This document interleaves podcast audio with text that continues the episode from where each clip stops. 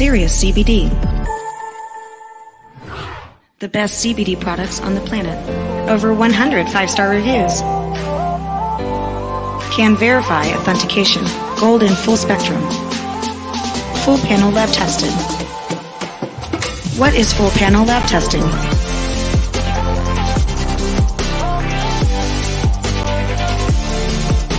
Cannabinoids and terpenes. Pesticides. Mycotoxins. Solvents. Heavy metals. Microbials. Foreign matter. Get serious.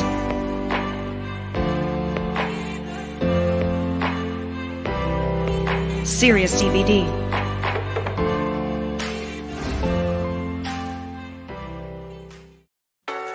It's time to resist.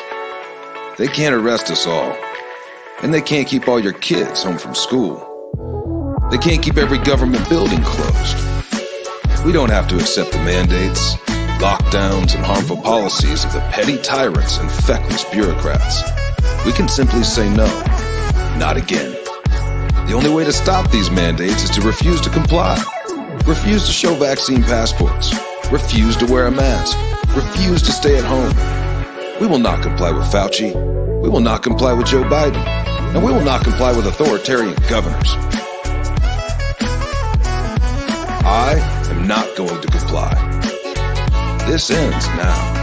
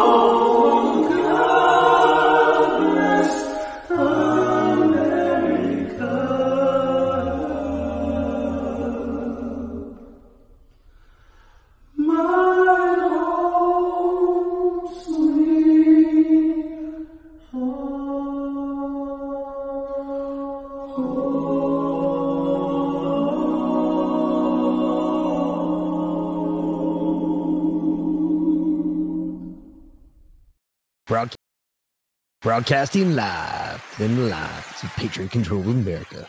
You're listening to the Patriot Party Podcast. Now on the show, the chair is against the wall. The muskrat jumps over the berm. This is your last chance. After this, there is no turning back. You take the blue pill. The story ends.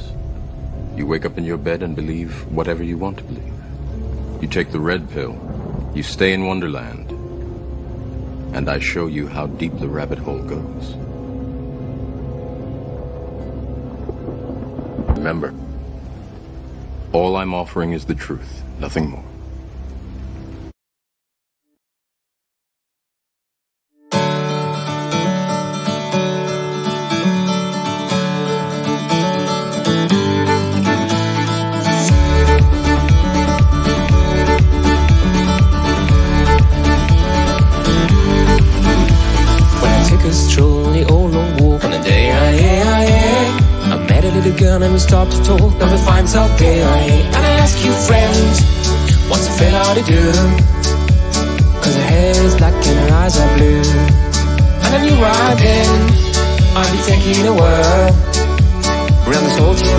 Go away, girl.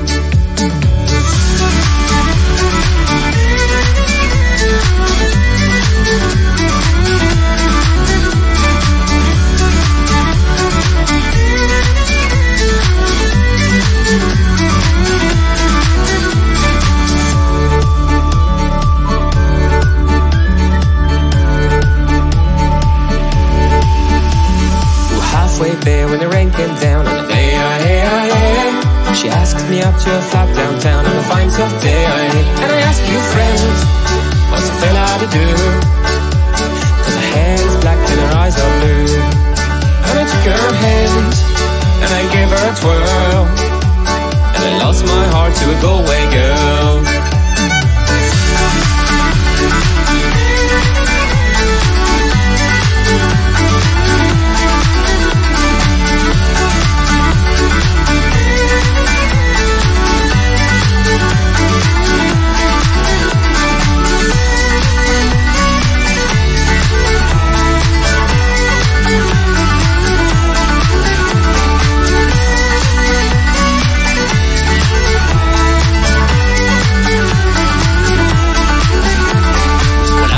I was all alone, with a broken heart and a ticket home.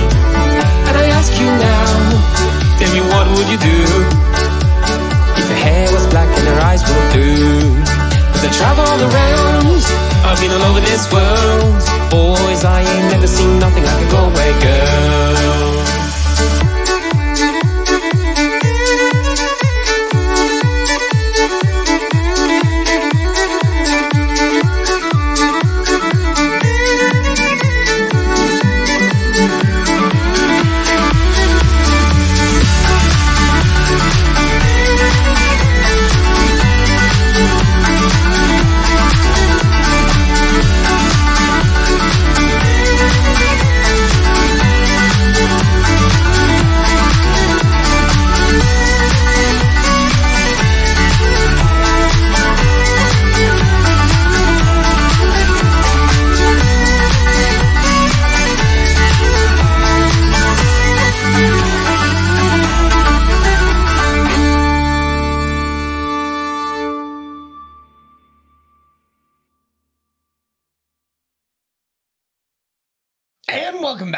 To another edition of the Patriot Party Podcast. I'm the Mick, and with me, of course, is my much better beloved better half, V Lynn. Hello, Patriots. Yeah, we got kicked off a little early there by accident. Yeah. So V Lynn's kind of cussing at me. V Lynn's got to work behind me, mm-hmm. So we're going to uh, fix our clips in just one second. Give us one second. Just saying, if I had started the show five minutes early, you'd have been cussing at me. But you started the show five minutes early, and you were still cussing at me. Well, dick, bitch. Uh-huh. Mm. Don't give me the stink eye. I get to smell it over here. Yeah, you're being an asshole. I absolutely will give you the stink eye. You should apologize. For what? For saying fuck you to me about thirty seconds ago before the show started. No, you kind of deserved that. No, I sure didn't. No, you really No, I brought did. it to your attention. And you said fuck you after yep. I brought it to your attention. Fornication under consent of a king. Mm-hmm. Not tonight. Oh, oh, chippy, chippy, are we? Uh huh. Damn it. All right. Why did you open? Oh, okay. Because I don't know what. If... I got you. I mean, for real. All right, we'll talk. You said you were going to talk. Well, I worked. Well, I was going to, but I thought you were going to work behind me, not in front of me. Go ahead then. Thank you. Jeez. Oh, my Lord. Anyway. So today, so yesterday, you know, how nothing really happened yesterday. It was very quiet. I was trying to figure out why. So why was it so quiet yesterday? Why did nothing really change? And something I caught on to that I don't know if y'all did, and I don't know how much of it y'all caught, because we're only like one, you know, you only have one mind. You can only concentrate on one thing. They had three hearings going on the same time on Capitol Hill yesterday. I don't know if you all were aware of that. And we've got clips from all of them, and we're going to um, put all of them in order of sorts. But I want you to think about all three of these things that happened yesterday. First one, COVID lab leak, as they started to um, turn up the heat. So, or one of the big ones is Uh, Robert Redfield. And if you all remember our first whiteboard episode with the COVID lab leak shit, or well, not the lab leak, but when we got all the documents from fucking Fauci's emails, If you remember, there was about, I don't know, what would you say, babe, about two or three, at least two or three hundred emails that Redfield and Fauci were both on at the same time. Yep, absolutely. There were tons of them. Yep. And Redfield yesterday kind of let the cat out of the bag of some of the behind the scenes shit as to what was going on in the C D C, the N I H, and everything else um, when COVID first started. So that was kind of the opener yesterday.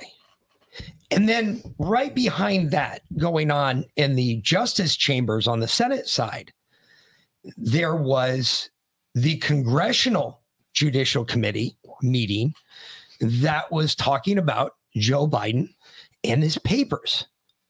The nine boxes, the nine more boxes they found in Boston that yeah. apparently they were trying to hide.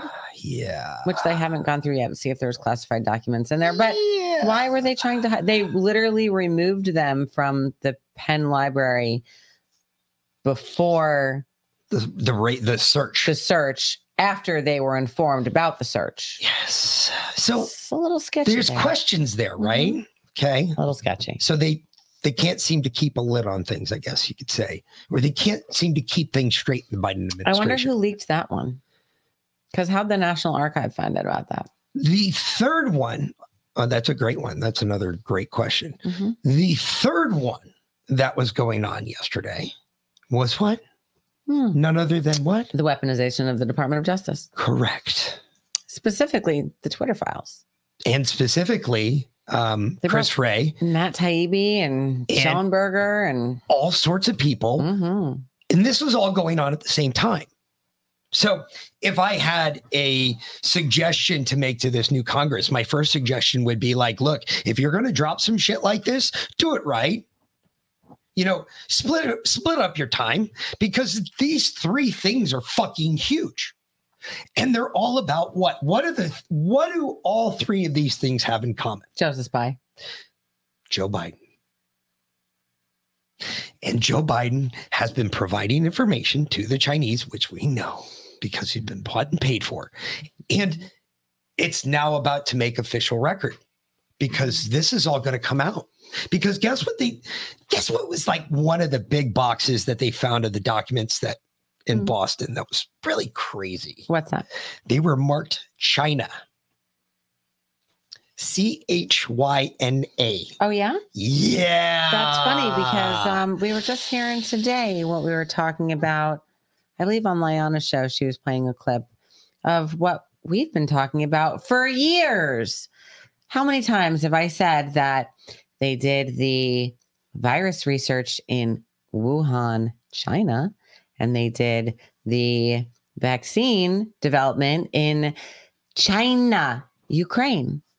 Yeah, well, they found after it, they outsourced it from uh, apparently North Carolina. Since what? From Fort Detrick. Whatever happened, whatever happened in the Joe Biden escapade there with the documents, somebody saw the front of these boxes and um, said. That says C H Y N A. That's Ukrainian. Mm-hmm. And they were like, ooh. And I would have to say, okay, at that point, come on, Ukraine, Joe, what do you, this, this isn't good. This isn't good. Mm-hmm. And uh, yeah, so. Even Elon Musk tweeted out today that um, we need new conspiracies because we're, We're running out of the old ones. We need new conspiracy theories because we're running out of the old ones. They've all come true. Like, we need to fill the bucket back up. I, I don't know how you top some of these. That was a big one. Seriously. This is just, I, no, I don't know how you, you, what, what possible conspiracy could be left after we burn all of this down? Because they're all intertangled. They're all together. I really wanted to name tonight the tangled web they wove, because it is really crazy how all of this is interconnected. You you want to know that the the one that's bigger? Here we go. You know, my my biggest conspiracy theory is that uh The jab disconnects you from God at the genetic level. Yeah. and reconnects you to a demonic source. Okay. Children who were injured by Pfizer and Moderna vaccines, hallucinations, self-harm, suicide attempts, permanent disability. Uh, these are all V A E R S reports. thirteen-year-old boy in Nebraska, one day after the first dose of Pfizer, he developed headaches, extreme fatigue, disconnect with reality. He stopped communicating, developed paranoia, began to have self-neglect, not caring for self or doing normal hygiene. Within days, he had visual and tactile hallucinations, flat effect, began cutting himself. thirteen-year-old boy in New Mexico. Eight, eight hours after second Pfizer dose, he became disengaged in social activity. Following days, major loss of appetite and further withdrawal. Complaints of delusions, voices giving him bad thoughts and bad visions. Voices come either as monsters or a little boy. When he seems to be battling with these thoughts, his eyes tend to go absent and twitches his mouth as if wanting to speak. twelve-year-old girl in New Mexico, patient reporting having suicidal thoughts, hearing voices. Patient started self-harming after first dose of Pfizer. After second dose, self-harm got worse and she became very depressed. thirteen-year-old girl in Indiana, healthy thirteen-year-old girl, headache eleven days after second dose of Pfizer, fainted, had altered mental status and hallucinations, developed orofacial dyskinesia and chorio... Korea, to, uh, all right, Korea, Korea, Korea thetoid movements, uncontrollable movements. Couldn't recognize family members, was intubated, Karate. was intubated with uh, autonomic instability, was diagnosed with autoimmune encephalitis, permanently disabled. She's thirteen. thirteen-year-old girl in Virginia. Received Pfizer dose. Three days later, experienced complete personality change, began having panic attacks, couldn't leave the house, wouldn't go outside, had horrible headaches every day, overcome by scary thoughts and images, felt like bugs are everywhere, anxious and scared of everything that used to be easy for her. twelve-year-old boy, foreign, days after the second dose of Pfizer, developed fever, state of unrest, suddenly acted violently, taken to hospital in the ambulance, had memory impairment, could not remember his father's and brother's names, abnormal behavior and speech, hospitalized for three days. thirteen-year-old boy in Virginia. After first Pfizer dose, high fever, extremely elevated anxiety, nonstop worries and fears, irrational thoughts, O C D thoughts and behaviors, separation anxiety, laying on a couch under a blanket for hours and scared of the entire world, requiring nonstop reassur- reassurance, unable to function with virtual school or focus, and had to be removed from school for the remainder of the school year. Restricted eating and fears to eat, psychosis, inability to complete daily functions, severe sleep disruption and lack of sleep, challenges, showering, dressing and bathing self, repetitive speech, blank stares, dilated pupils, electric jolts of pain sensation in his brain and head, crying and emotion, anger outbursts and aggression, tingling in his limbs, tics, and other neurological symptoms. I mean, these go on and on. But, oh, here, uh, one point, the eleven-year-old boy in Florida believed he was possessed, was hallucinating and wanted to jump out the window. Nine-year-old girl in California, auditory hallucinations that repeated multiple times. Nine-year-old boy in New Jersey had hallucinations and Alice in Wonderland syndrome. Everything looked small. Seven-year-old boy in Georgia had the opposite. More hallucinations, saw everything very big. He could touch the ceiling. Uh, twelve-year-old boy in Washington, five-minute episodes of hallucinations, which in which he says and does things that don't make sense. Uh, woke up at one a.m., extremely agitated, yelling, screaming, crying, heart racing, saying he was going to die or needed to die. Not lucid. Walked to the banister from his room on the second story and tr- be, tried to climb over the edge. Um, had a second hallucination. His mom, oh, he started yelling he was going to die. Mom walked upstairs and he told uh, my her husband that he was going to kill him. Or he told my husband to kill him. Told her husband to kill him. He told his dad, asked his dad to kill him. Um, when he asked him what he did that Damn. day, he said he jumped over the edge and jumped off a cliff. thirteen-year-old boy in Maryland, after third dose of Pfizer, developed strong night terrors, hallucinations, sleepwalking. Um, yeah. Eight-year-old girl in Virginia, forty days after the first dose of Pfizer, girl changed mentally. Appears to have a seizure, but it's not a seizure. She cannot respond during these episodes and began to see and hear things that aren't there. A month later, she's still undiagnosed and having memory loss, regression, delirium, and waves, unaware of age, year, birth, season, counting one to ten. Mm-hmm. Another one, forty-four days after Pfizer, uh, has almost a daily episode that we described as a panic attack with hallucinations. Becomes very disoriented, stating that images appear and words sound very fast to him. So, Jeez. These children sound possessed, or yep. like they have demonic attachments, or like they've been disconnected to God at the genetic level. That's what it sounds like to me. Children have a closer connection. Hasn't been frayed by bad choices and fear. When they lose that connection, that stronger connection, how do you think it affects them?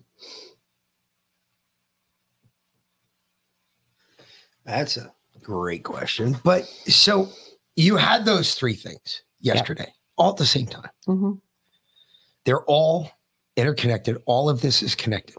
And the funny thing is, it's not one part that takes down the other. This is been that ball that's been rolling down the hill, collecting steam as it's going. And this ball is now hurling out of control, because the more information we find out, whatever Tucker releases tonight, it's going to be worse. Which apparently the reason that no new January sixth files came out last night was because Rupert Murdoch, Rupert Murdoch shut him down. Really?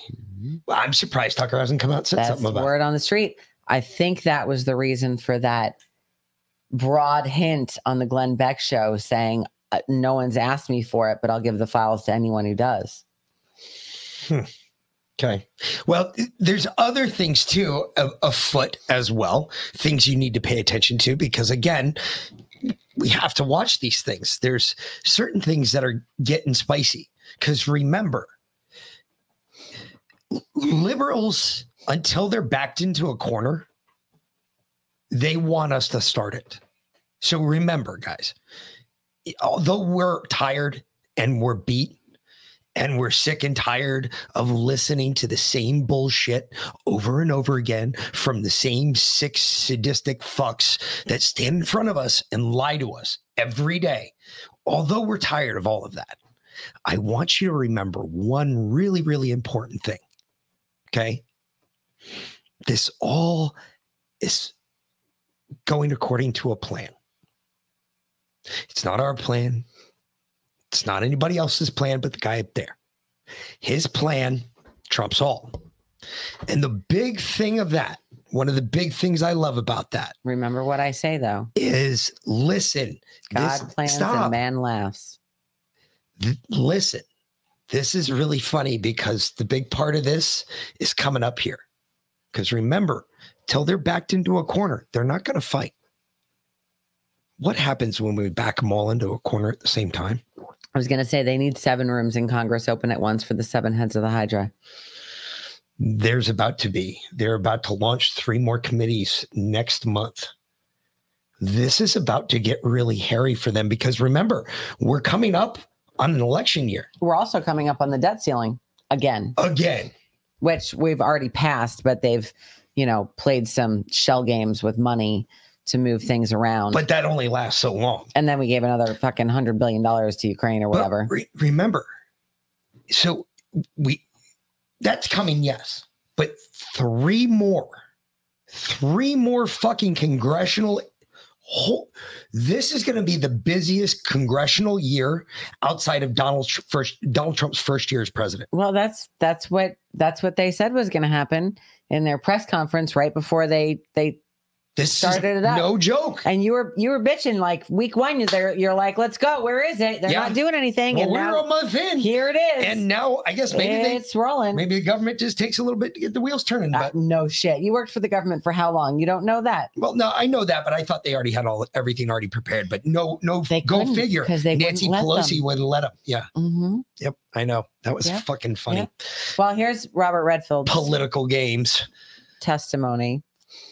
Um, I, I wonder if Fauci heard the bus coming first, felt oh, it fuck, hit him. Fuck no. Or fuck no. If, no, like, no, no. The tires like went boom, boom. You're hoping boom, boom. You're hoping there's some sort of defensive wounds on Fauci. No, no, no, no, no.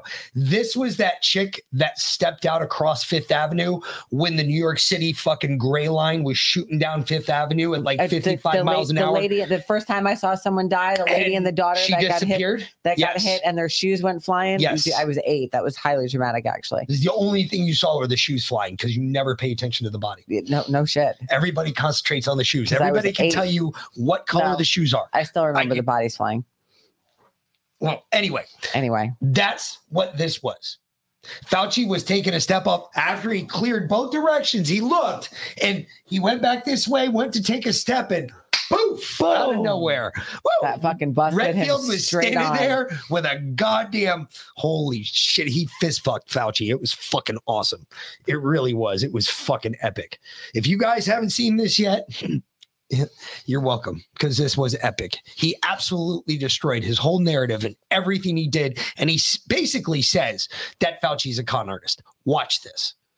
This is pretty savage. And if there's one thing I know I'm going to do for your old Doctor Redfield, even though I don't like him, he might get something after this. It's pretty good. Watch this. That I will say, if you go back and look, it's declassified now.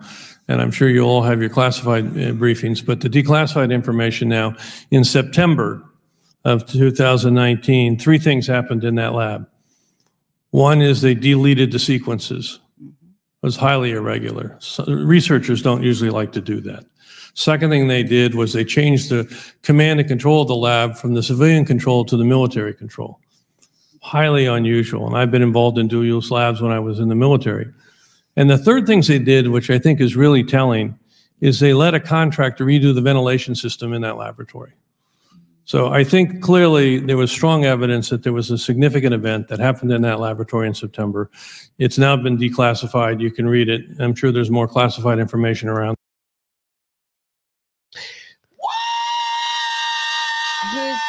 Who's military? Our military or their military? No, he was in our military. He used to work. Uh, no, no, no, no. When he said it, it was transferred to military no, control. Listen, the lab in Wuhan, okay? This is what he said. In September, whatever, of twenty nineteen. twenty nineteen, there were certain changes that happened to the Wuhan lab.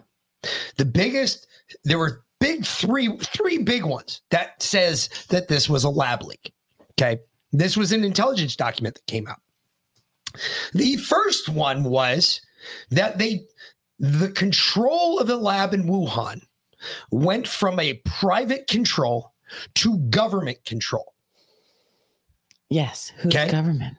China's. The C C P. I guess there's no difference anymore anyway. El numero uno.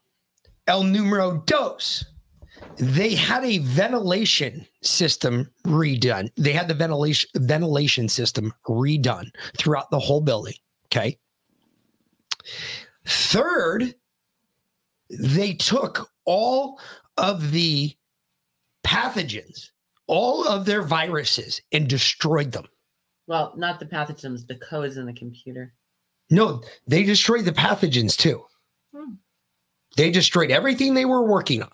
You don't normally just go and do that. There's normally a big reason when you go and do that. You're trying to hide something. And, oh, yeah, they were, because it leaked out of a fucking lab. There was a better part of this testimony, too, because he went into another part of it where he said that in um, as far back as uh, November of twenty eighteen, in November twenty eighteen, there was their first two doctors became horribly ill at that facility that needed medical treatment for like three days mm. in a hospital, and they were out forever. They were really, really, really, really, really, really sick. What do you know? And guess what? That's even before, because the first case of COVID that we heard about was when? It was twenty twenty, and it was in a wet market. But it wasn't in no fucking wet market. No, no, no, no, no, no. It was fucking uh, two years earlier, and it was at the same lab. Hmm. Weird. Weird. Weird. Do you, is this the uh, Mars and Var, or MERS and um? Just this is yeah. This is uh. Okay, that's that's the good one too, because I didn't want to bust that one open mm-hmm. if you if you had that one.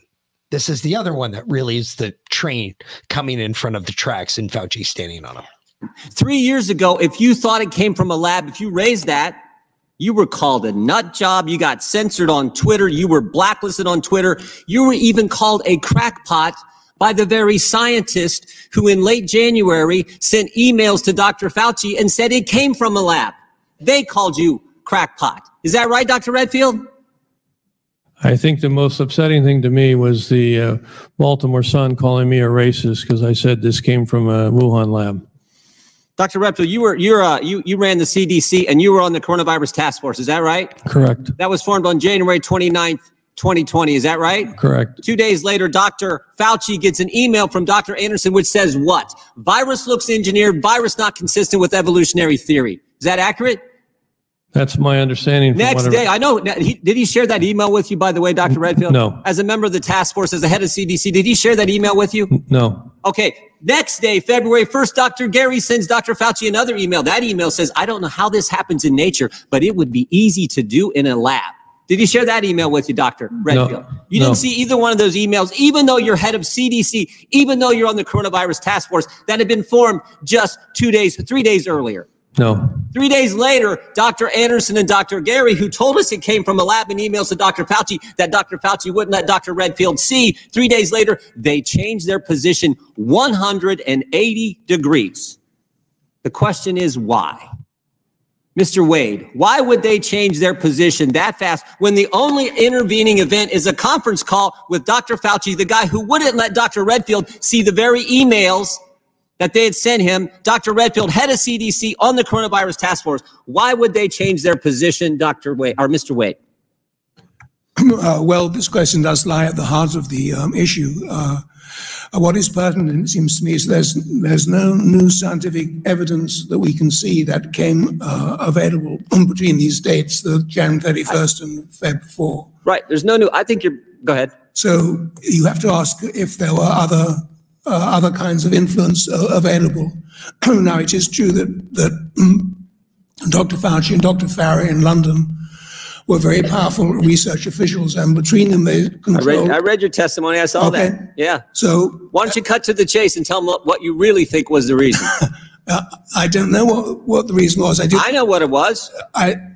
Go well, ahead. no, go ahead. Go ahead. I'll let you say it because I read your testimony. I think you, you said it in your testimony, too. Maybe you're reluctant to say it here, but go ahead. Well, if you're looking at the timeline, on um, May twenty-first, um, just uh, a few weeks after the Nature, Med- uh, the, the Nature Medicine article had come out, uh, two of the signatories of the original email to uh, Doctor Fauci, that, that's Doctor Anderson and Doctor Gary, were awarded a nine million dollars grant for the... So there's reason. nine million reasons why they changed their mind. I knew you'd get to it. I read that last night. Three months after... So three days after they say it came from a lab, they changed their position, and the only intervening event's a conference call with Doctor Fauci and Doctor Collins. Again, a call that Mister Redfield was not allowed to be on, the head of C D C and on the coronavirus task force. And then three months later, shazam, they get nine million bucks from Doctor Fauci. Well, isn't that something? Well, isn't that something? Nine million dollars. Nine million reasons to change their yep. story. Yep. Would you? Ooh, that bus is coming fast. Would you? Change your story for nine million dollars? Yeah. No. Okay. I don't know. I, I, I think I'd have to think about that one. I really do. I'm sorry. We used to play this game in the military. Okay. We used to play this game in the back of trucks as, as dumb jokes. Yep. You guys know what I'm about to fucking say. Some stupid private be laying on the fucking ground because they weren't allowed to see, sit on the seats because everybody else got the seats.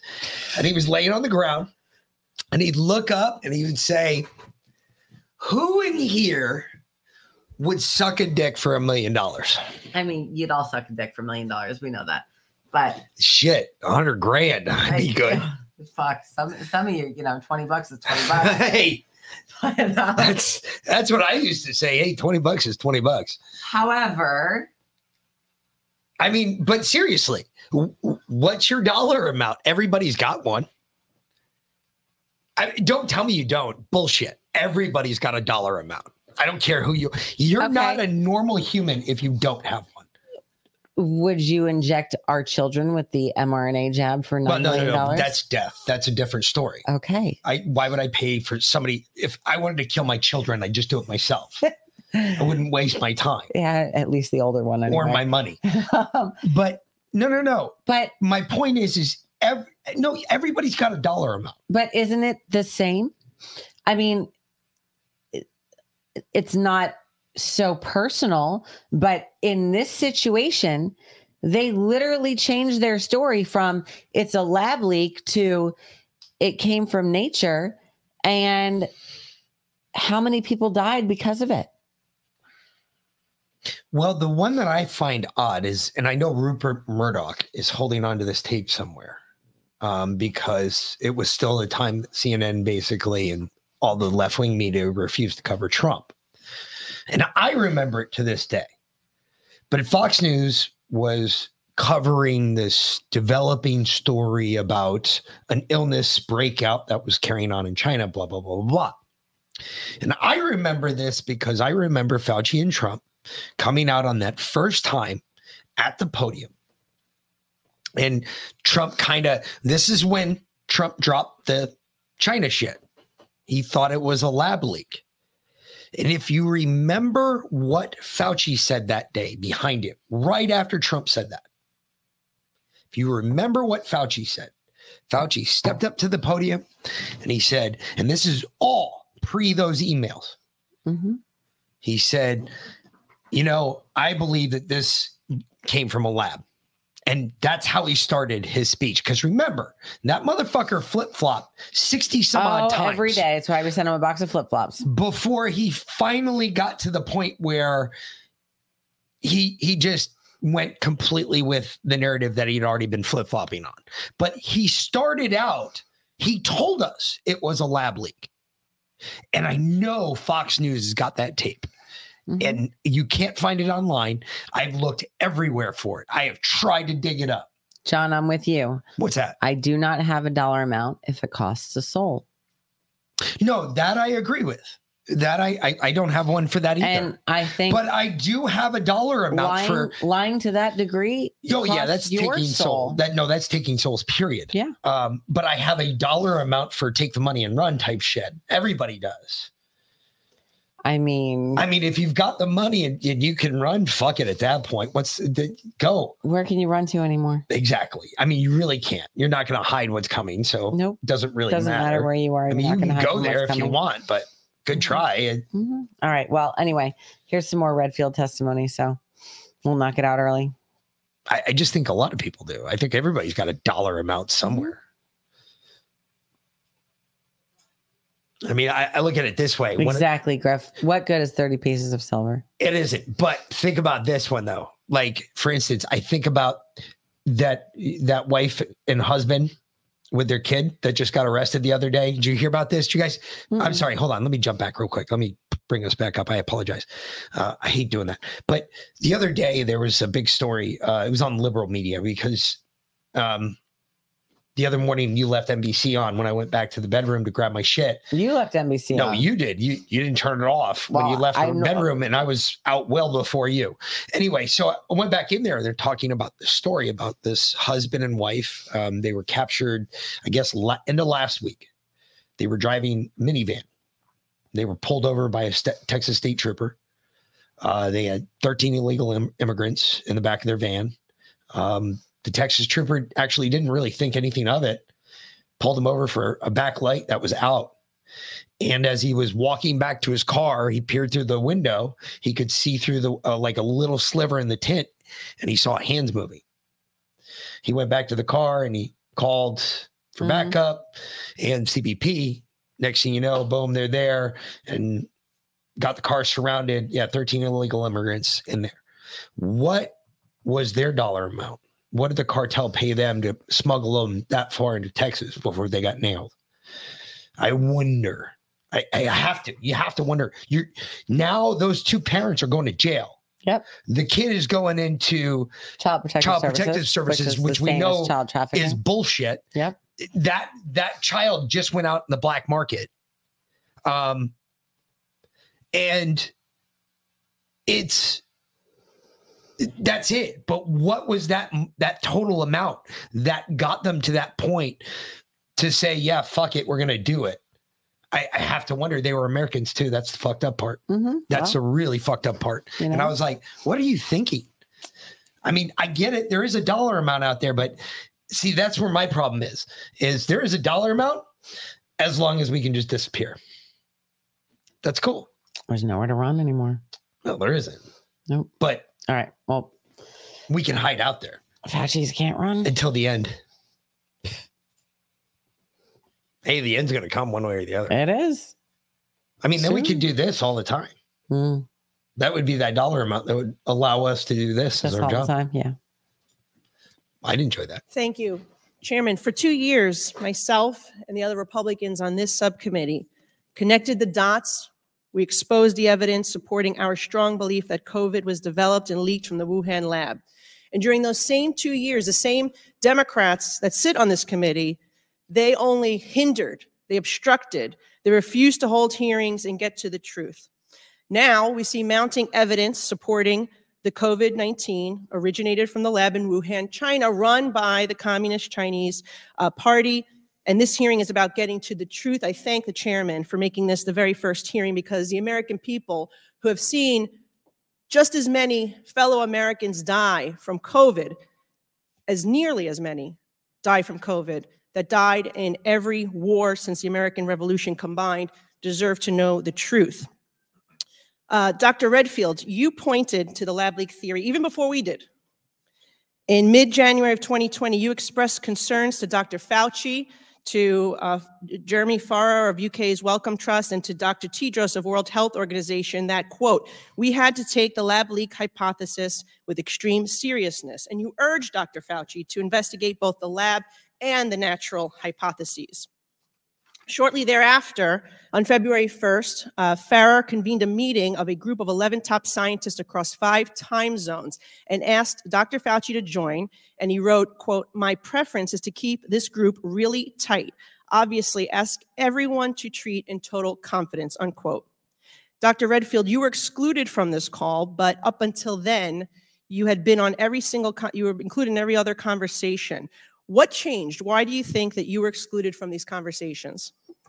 Thank you very much. I think uh, just to emphasize, uh, in, in in early to mid-January, I did have multiple calls with Fauci, Farrar, and, and, and Tedros about how important I thought it was that science get engaged in, in aggressive, aggressive pursuing both hypotheses. I also expressed, as a clinical virologist, that I felt it was... Um, not scientifically plausible that this virus went from a bat to humans and became one of the most infectious viruses that we have for humans. All viruses are not the same. So when you look at coronaviruses with, for SARS and MERS, for example, when they entered the human species, which they did via an intermediate, they never learned how to go human to human. Even to this day, they don't know how to go human to human.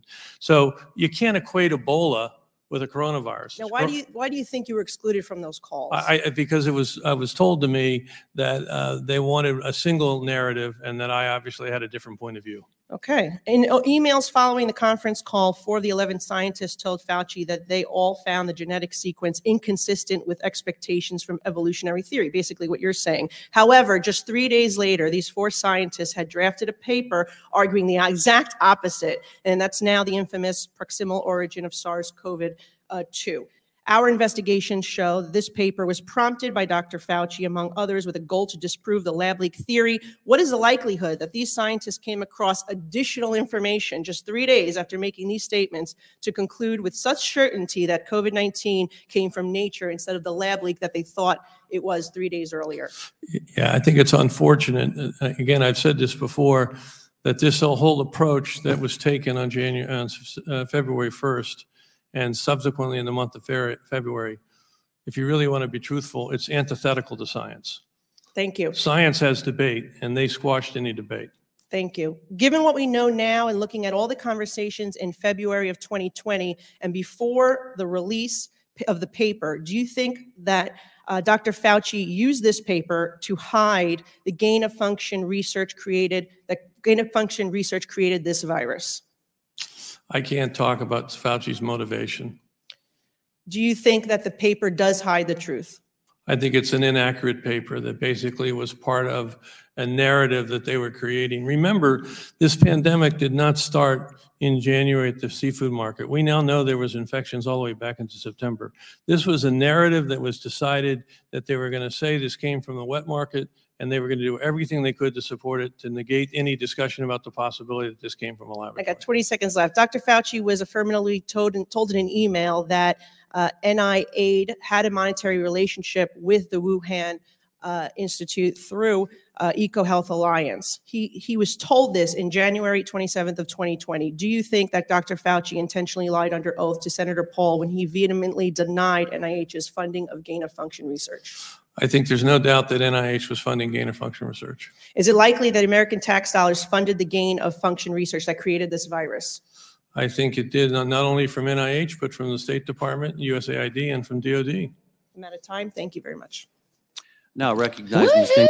Well, that's uh, that sums it all up right there. There uh, we go. And I told you all. See what he said? It's he, over. he went. He even he went down the Mars, uh, the the uh, uh, mm-hmm. SARS and Mars or MERS fucking road too, which I think is so funny because if you remember, Fauci came out one of his original fucking press statements about the masks when he was backing masks back after he flip-flopped twelve times on it. And he was actually backing masks again. He said, if you remember, he was like, well, the reason, the reason we want to put masks on people is because of the human to human transmission, the same as SARS and MERS. Mm-hmm. Yes. For the first time, I am in complete agreement with everyone. I think the only um, correct end for old uh, Doctor Anthony Fauci is a guillotine at this point. There is no no court. Hey, well, you know, Trump made those legal again, so we have we have enough. Um, there's enough evidence now. I, I think we're done. I think he killed enough Americans.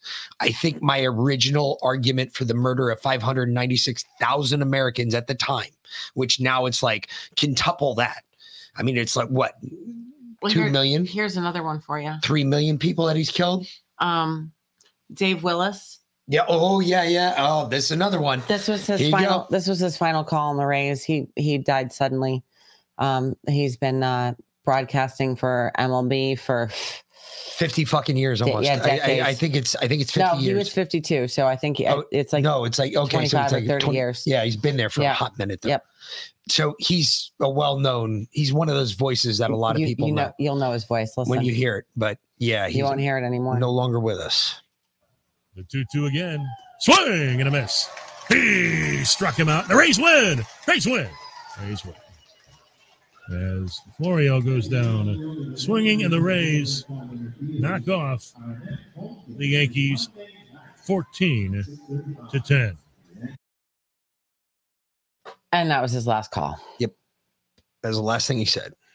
Wow. Well, on the air. That we know of. On the air. I mean, that's what he said on the air. Rest in peace. Another one. Another one. Sometimes I feel like I some, sometimes I feel like playing Another One Bites the Dust, but I think I that's know. just I've I just I've, I've I've contemplated that, but I'm almost to the almost, Doors. This is the end. That's not a bad idea. But we clip the Doors and make it a button on the board. Oh, I was thinking of, you know, a, as an opening song, but we're going to have to wait for shit to really, really go down band. that one. Yeah, yes. you're right. You're right. Because that's a yeah, really that's dark a, song. It's a really dark song. Really I mean, dark. I have to be in a really dark mood for that one. Yeah, that's a, that's a so, rough one to listen to. Mm-hmm.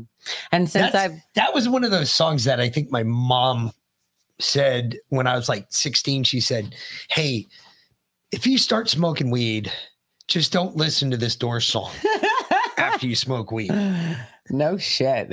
And I was like, what are you talking about, Mom? I don't smoke grass. Sure, sure I don't you don't. Do that. Mm-hmm. Okay. Yep. I was just doing it every morning with her, driving, going to school. Yep. Only my mother. Wow. Hey, Mom. She's not watching. You never know. Well, sure. We're Irish. You never know. We're just stubborn. That's our biggest problem. According to the Oxford English Dictionary, the definition of a traitor is a person who betrays the trust of another, a cause, et cetera, a person who commits or is judged to be guilty of treason against his or her sovereign or country. All of us will remember the devastatingly sad images of Her late Majesty the Queen, sat, racked and crouched in fragile grief, needlessly muzzled, and so alone on the pews of Saint George's Chapel, Windsor, without so much as a hand to comfort her following the loss of her lifelong love. She did this, as with everything else, with utter and stoic dignity, to remind the people that she was one of us, that these rules, so deviously composed and then imposed on her people, also applied to her. All the while, as she sat, head down in lonely despair, traitors stalked the halls of Westminster or toasted each other in carefree zest at secret speakeasies in Downing Street. Those images of Her Majesty are etched onto so many minds because they were a stark reflection of our own experiences during those dark times, a reflection of the unimaginable cruelty meted out on the population as the most sacred of liberties, rituals, and traditions were torn up in front of our horrified faces by scheming and bantering men in WhatsApp groups, vaingloriously drunk on power. The countless stories of those left to die alone in hospitals and care homes, of vulnerable children's education taken and sanity shaken, and of the silent and unheard fists and blows delivered to terrified spouses in lockdown houses. All the time, the bantering traitors in WhatsApp groups giggled over when to release the Kent variant of the virus. My own rage at this is crystallized by my dear mum's frail friends saying that they still can't grieve properly as they never had a chance to say goodbye properly. My siblings and I in that cold graveyard stood meters apart, unable to reach out a hand to our own father, himself stoic, head bowed and alone as they hurriedly lowered my mum into the ground, because those were Hancock's rules. Meanwhile, across town, glasses clinked in Downing Street. I imagine the former health secretary and the clapping cowards who applauded alongside in Parliament, lest the tireless campaigner for disability and mental health bribe them with the removal of their disability and mental health grants for voting against his tyranny, thought he was in the clear. Readying himself for the next chapter in his blessed life with four hundred thousand pounds fees on celebrity T V and promises of altruistic charitable donations, which unsurprisingly turned out to be pocket change percentages of his takings in the end. He kept most of the dough, eager perhaps to squeeze that bottom again, this time on a moonlit beach in front of a boutique hotel somewhere warm and expensive, having betrayed his own wife, his own rules, his queen, and his country. Like some weak-chinned and sadistic dictator, he willfully and joyfully gleed at the abuses of his people. He declared himself and his follow-the-fear tactics sovereign over us all. He controlled us with confected variants to scare us into submission, confusing and destroying our ability to inform our own consent, all to quench his thirst for power.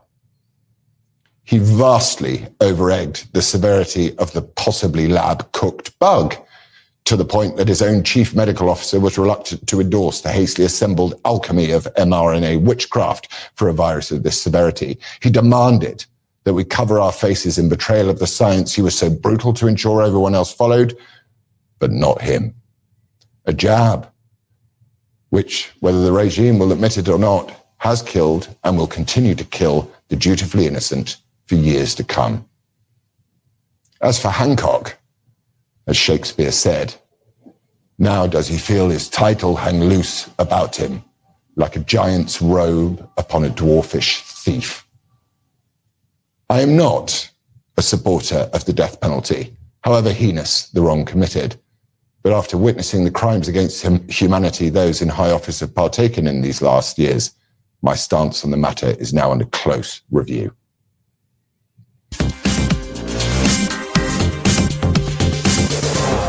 And that's as pissed off as the Brits get. Well, ever. I, I, I got a question. That is seriously pissed off for the Brits. I, I no, lived no, in England no, for got, like thirteen I, months. I, I, I got, we got some people that are across the pond. I, I got questions I want to ask. Sorry, so Craig, I know you get pissed more pissed we, off than that. We don't get a whole lot of news about what's going on right now over in London. I heard there were some protests after numbnuts and all his bullshit came out about Hancock with the Hancock with all the bullshit. Release the variant. So Sparky boy, what the fuck is going on over there? Because we don't get a lot of, like, when you guys are rioting and shit and doing shit. Oh, they don't tell us. They don't tell us about it. Because they're afraid that we're going to rise up too. Fox News doesn't talk about it. Especially Fox News. Yeah, if they did talk about it, you're right. You're absolutely right. You know what, Def? You're absolutely right. He does. Thunder, thunder, thunder, thunder kicks. Get the fuck out of here!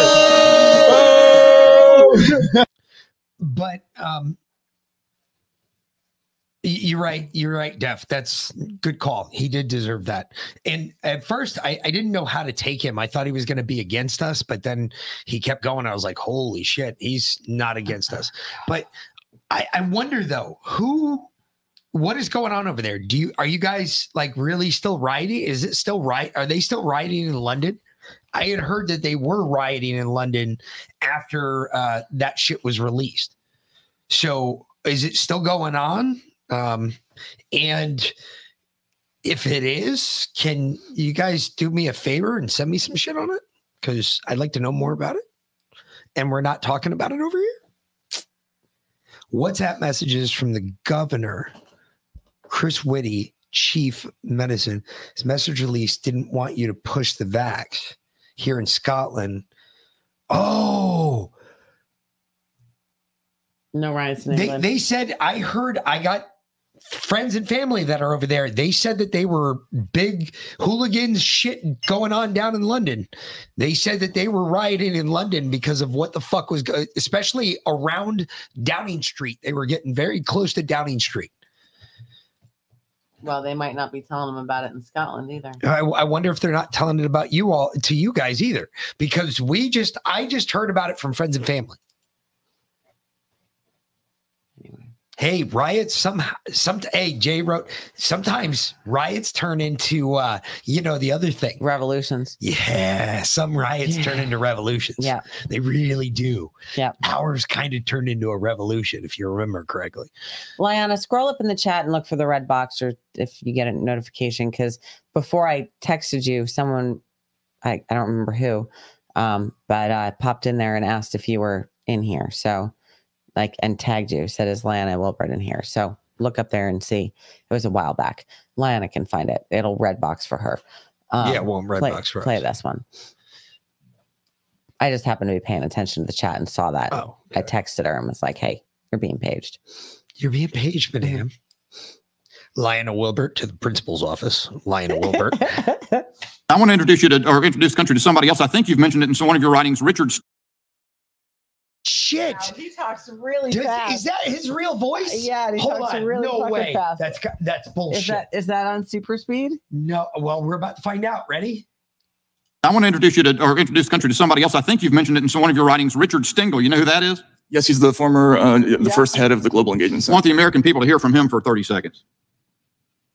Basically, every country creates their own narrative story. And, and you know, my old job at the State Department was what people used to joke as a chief propagandist job. We haven't talked about propaganda. Propaganda, I'm not against propaganda. Every country does it, and they have to do it to their own population. Every country does it. Every country does propaganda, and they have to do it to their own people, is what Mister Stengel said. If I understand correctly, he was the head of the, of the, G, of the Global Engagement Center at its creation, right?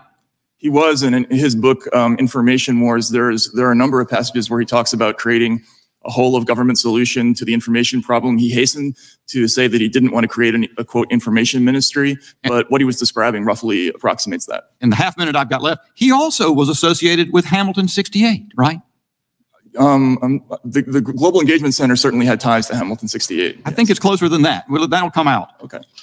Well, Mister, I'd be anxious to hear that. I hope I'll get yielded in a minute or two from somebody else down the way. There's all sorts of stuff to disclose. This committee has to uncover not this that single instance, but this system that you have described. This is the hope that Americans have to set this right. This committee and that hostility shows what we're up against. It's not three pillars to the to the system. It is four.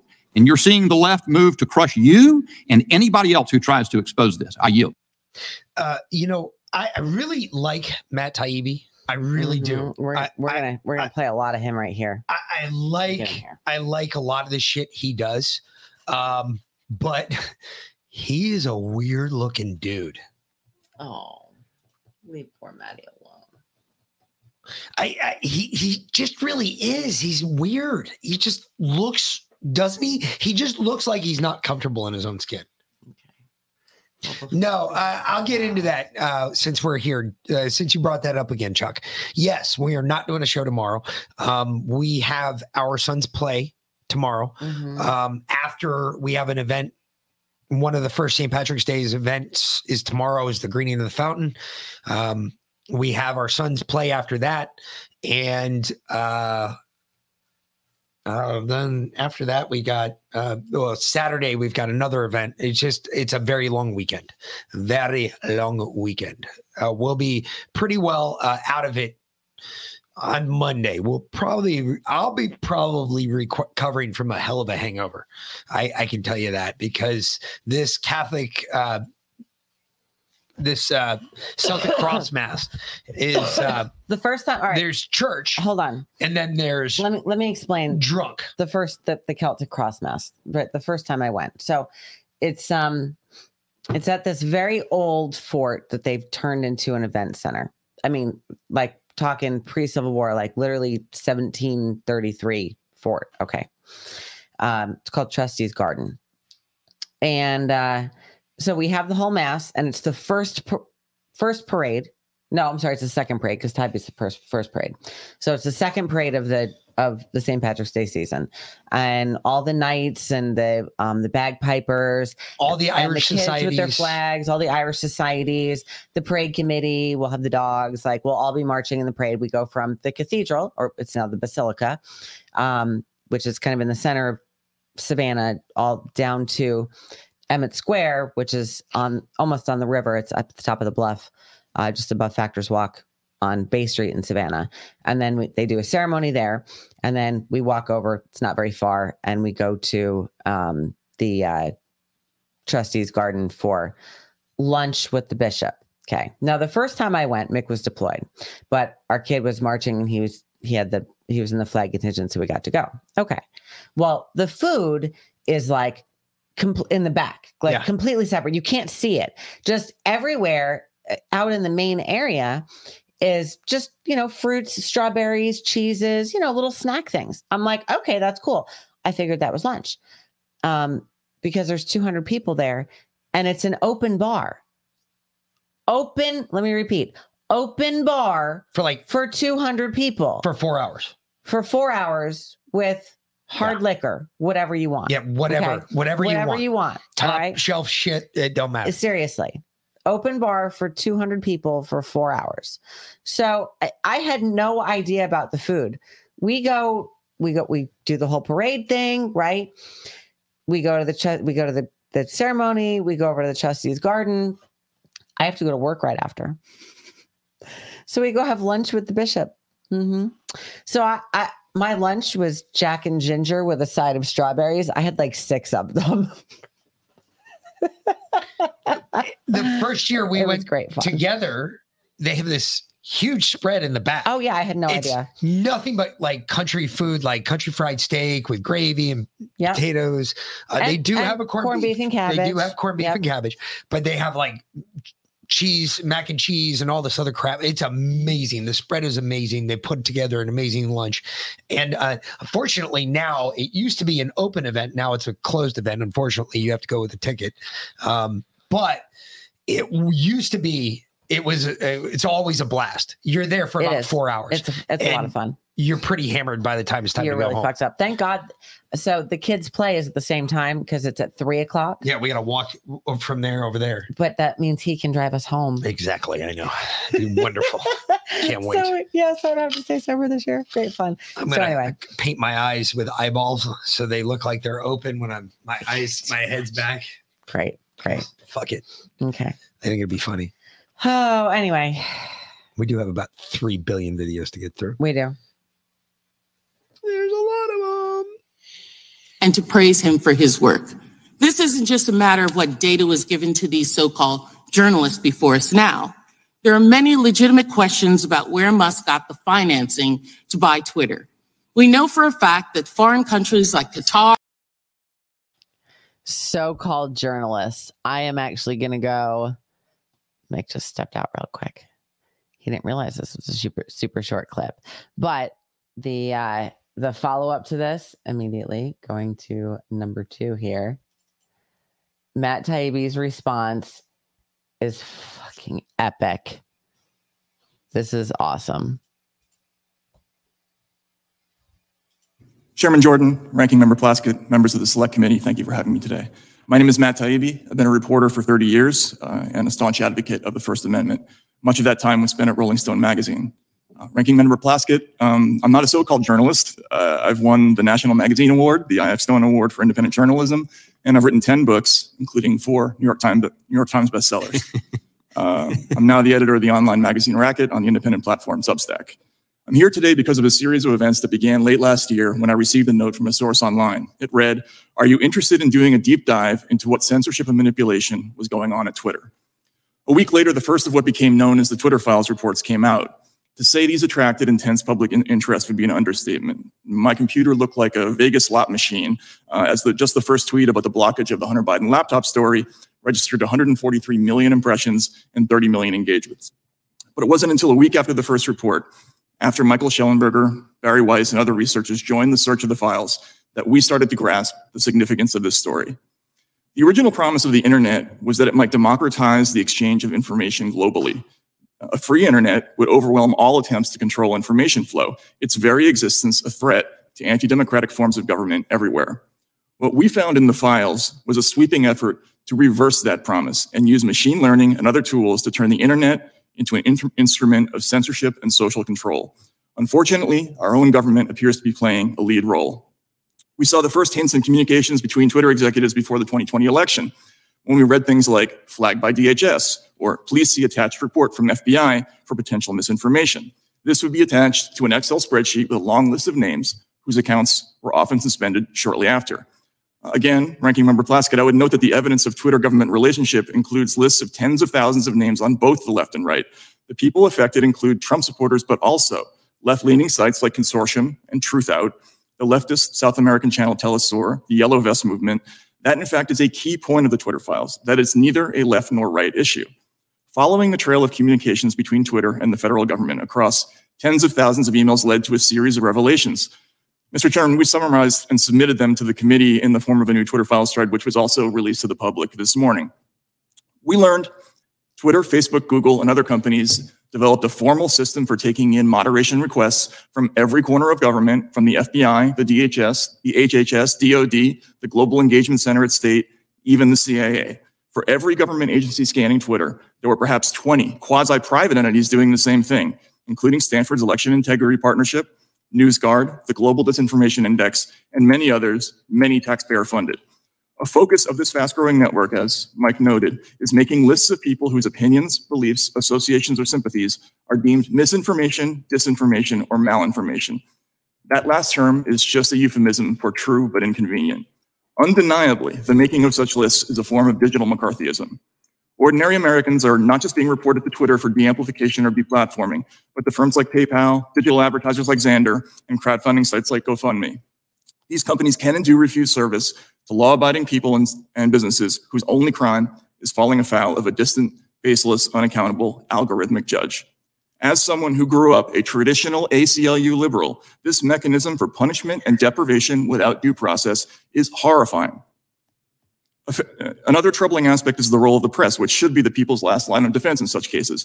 But instead of investigating these groups, journalists partnered with them. If Twitter declined to remove an account right away, government agencies and N G Os would call reporters for the New York Times, Washington Post, and other outlets, who in turn would call Twitter, demanding to know why action had not yet been taken. Effectively, news media became an arm of a state-sponsored thought policing system. I'm running out of time, so I'll just sum up and say, um, it's just not possible to instantly arrive at truth. It is, it is however, possible, becoming uh, technologically uh, possible, to instantly define and enforce a political consensus online, which I believe is what we're looking at. This is a grave threat to people of all pers- political persuasions. Uh, the First Amendment and an American population accustomed to the right to speak is the best defense left against the censorship industrial complex. If the latter can knock over our first and most important constitutional guarantee, these groups will have no serious opponent left anywhere. If there's anything the Twitter files show, it's that we're in danger of losing this most precious right, without which all democratic rights are impossible. Thank you for the opportunity to appear, and I'd be happy to answer any questions from the committee. Hey, he, he, he, I don't get me wrong. He says the right things. I, I agree with everything he just said there. He's absolutely right. I've always liked his reporting. He was nervous. I really liked his reporting. I, I've always liked his reporting. I, I don't think there's a Matt Taibbi story that I, I haven't liked yet. I agree with his narrative. I agree with his viewpoint. I agree with what he says. He's very fair, I think, in his reporting. But I, I, I, I'll be honest, he just looks weird. He just he looks weird. He's not comfortable in his own skin. He, you can just see that in some people. Some people admit that. Like, you can see that they're just uncomfortable in everything that they're doing mm-hmm. at that point. They're, you, he is very used to being right here behind a keyboard. This is where he feels comfortable.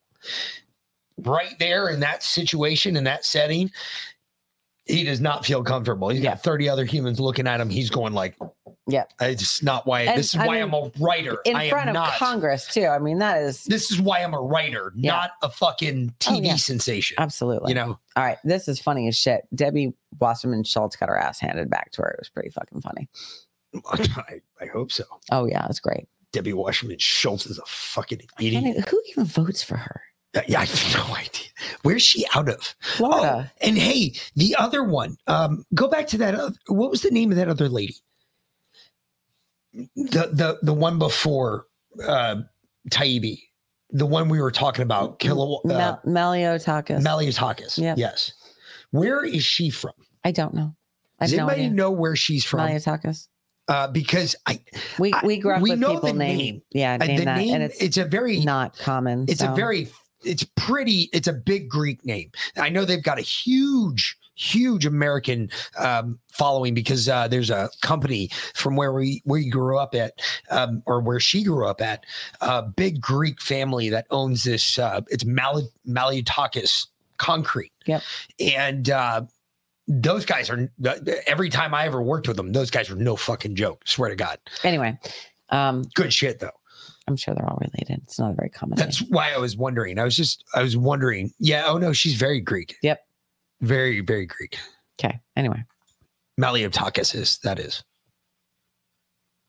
Before you became Elon Musk's handpicked journalist, so, and pardon the oxymoron, you stated this on Joe Rogan's podcast about being spoon-fed information, and I quote, I think that's true of any kind of journalism, and you'll see it behind me here. I think that's true of any kind of journalism. Once you start getting handed things, then you've lost. They have you at that point, and you got to get out of that habit. You just can't cross that line. Do you still believe what you told Mister Rogan? Yes or no? Yes or no? Yes. Good. Mister Taibbi, uh, would you care to, I'm down here on this end, sir. Uh, I'm. Uh, would you care to respond to the attack on your ethics? You weren't given really an opportunity to answer. And if you'd be brief, I've got a bunch of stuff I want to ask you as well. Sure. Just quickly, the, the, that moment on the Joe Rogan show, I was actually recounting a section from Seymour Hersh's book Reporter, where he described a scene where the C I A gave him a story and he was very uncomfortable. Uh, he said that I, who had always gotten the secrets, was being handed the secrets. It, look, again, I've done lots of whistleblower stories. There's always a balancing test that you make when you're given material, and you're always balancing newsworthiness versus the motives of your sources.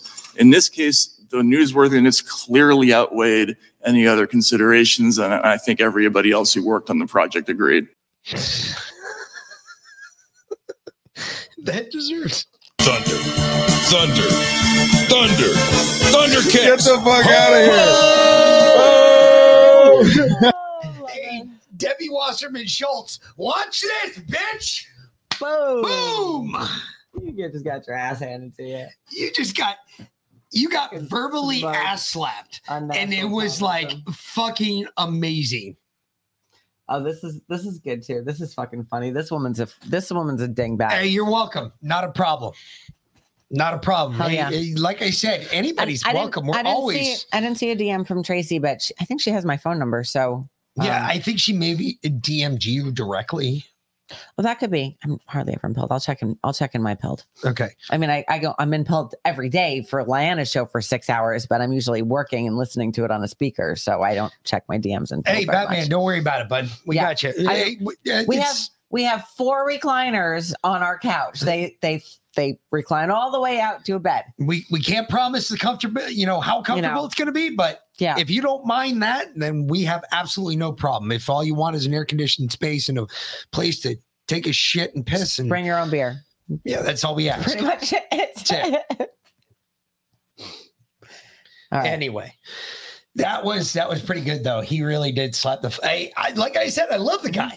I've yep. never met a story from him that I don't like. And all right, this woman is a complete idiot. I like how stupid these liberals are getting, they're though, so and I dumb. love watching how they're responding. This is so epic. So dumb. I'm telling you. Li- listen to me, though. The reason I brought this up before was because, remember, right now, what we're doing, think about this in the big picture. Think at the one hundred thousand foot view, right? Let's look down on this, all right? What are we doing right now? If you think about it, we, the Patriots... We, the America First, we, the MAGA, the dirty MAGA deplorables. We, the people. We, the people, are pushing the leftists into a corner, okay? When they get back to all the way into when that corner? You, when you push an animal so far, they attack, okay? When that happens, it's not going to be a small one. This is going to be something... epic.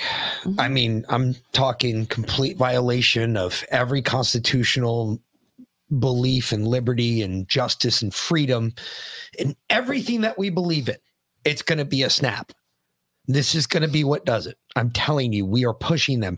You have no idea how big these three committees that were going on yesterday and what they were saying and what they were doing. Mm-hmm. You know, at one point in the last couple of days, I actually thought that this might kick off in Europe and would be something that would it's still May. I no, I think they're going to happen together. Yeah. I, oh yeah. It'll all, I, it, I think, I think we're babe, at the boiling point. When that spark kicks off, the whole world's going to burn. It Sparky, doesn't matter where Sparky's you are. Sparky's told us, he, he has told us that they are fucking they're rioting again. Us. They're no, they're, they're rioting again in Scotland. Again. Yeah. That's awesome. Yeah. I know. Keep it up. All right. Well, let's get back. We have eight million videos to play. So let's get back to this because we, we are oh not going to go through them all. You were so pushing tonight. I know. You were a big pushy bitch. I know. You really are. You're this woman's an idiot. Bitch. She is. Yeah. But you're being a pushy bitch. That's fine. Quit being a pushy bitch. No. Yet you yourself posted on your, your um, I guess it's kind of like a web page. I don't quite understand what Substack is, but uh, that what I can say is that she doesn't know what a Substack is. What? Kind of like a webpage. How do you not know what a Substack is? Oh, geez. How dis... Okay, this goes back to my theory that they're all disconnected. Completely disconnected. They have no... They have clip. no idea what's going on in America right now. None. They... You and I... I'm glad she doesn't know what a Substack is. You know why? Because she know what yours is. No, because then they try and fucking ban it. Oh, good point. Ooh. She's going to start looking now, though. You know, what? I'm moving them oh. around. So the ones we've already played, I'm moving into the trash. So uh, I don't normally do that. I just remember where I'm at. No, I know. But if I'm the one pulling the clips, you don't remember where I'm at. No, I don't, because okay. you have them. Um, I, I I fucked you tonight, so it's good. I know. You're good. I know. I you can do that. I'm not bitching about it. You I notice know. that, right? I do notice okay, that. Okay, then fuck yes. off. Give me a break. I didn't say anything. I appreciate you it. Tried to. Subliminally, uh, subliminally, I could hear it. Just a thought. Uh, could we pitch a tent for the night? You're more than welcome. Yeah. I mean, you want to come on out? I, come on shit, over. I don't give a shit. You guys live here. Fuck yeah. You guys can go home at the end of the night. She doesn't know Substack. She's an old fogey. I mean, again, I'm happy with them not knowing Substack because we got to have our own places away from them. We do. And we have to keep ours up so that way. It's like a web page. That's y'all, right. Y'all it's know just like a web page. Fuck's going you on. Got it. That's what it is. All it's right. a web page, bitch. Web page. Thank you, Mister Chairman. Thank you to our witnesses for appearing here today. I know it doesn't feel exactly warm and fuzzy, but believe me, I think what you guys are doing is very important. We're here to discuss the weaponization of government. And uh, I want to follow up on my colleague, Representative Massey's comments on the C D C. Up on the screen, you can see a email from October of twenty twenty. This is from then N I H Director Francis Collins to Doctor Anthony Fauci. It goes on in to say this proposal, talking about the Great Barrington Declaration, is from three fringe epidemiologists who met with the secretary, and it seems to be getting a lot of attention, even a signature, a co-signature from a Nobel Prize winner. Key line in here that I would like to point out. There needs to be a, quote, quick and devastating published takedown of its premises. I don't see anything like that online yet. Is it underway? Signed, Francis. Now, what I find interesting is if you fast forward into June of twenty twenty-one, the Biden administration was raging at social media companies. There is communications that we can produce, for the record, that state we would like you to combat, quote unquote, misinformation. Now, we, thanks to the Twitter files, know that Twitter executives were using the term visibility filtering, and that really to the rest of the American general public was shadow banning, correct? Yes. Okay. So all of a sudden, we saw a rash of blacklists created by Twitter at the highest levels that were taking down some of the signatories and creators of this very Barrington Declaration, correct? This is to both of you. I haven't seen that, but... Um... I haven't seen that either. So would you agree that there was a blacklist created oh. in twenty twenty-one? Sorry, yes. Jay Bhattacharya, the yes. Stanford professor, who I don't think anybody considers a fringe epidemiologist, was indeed... I'm sorry, I couldn't. I didn't piece it together. He's He was indeed... Um, visibility filtered.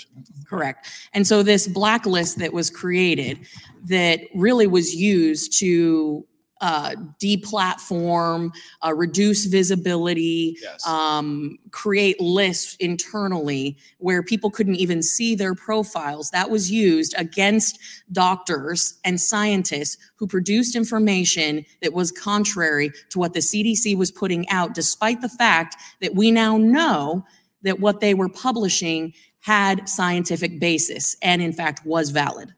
Absolutely. And not only that, but these are secret blacklists. So Professor Bhattacharya had no idea he was on it. I mean, this is East Germany Stasi kind of behavior. That's what this is. And um, the Great Barrington Declaration, by the way, I was skeptical of it at the time, but it actually now uh, looks pretty good in terms of how uh, response to COVID. But even if it was totally wrong, it still deserved, I mean, this is the whole point of the First Amendment, is that Absolutely.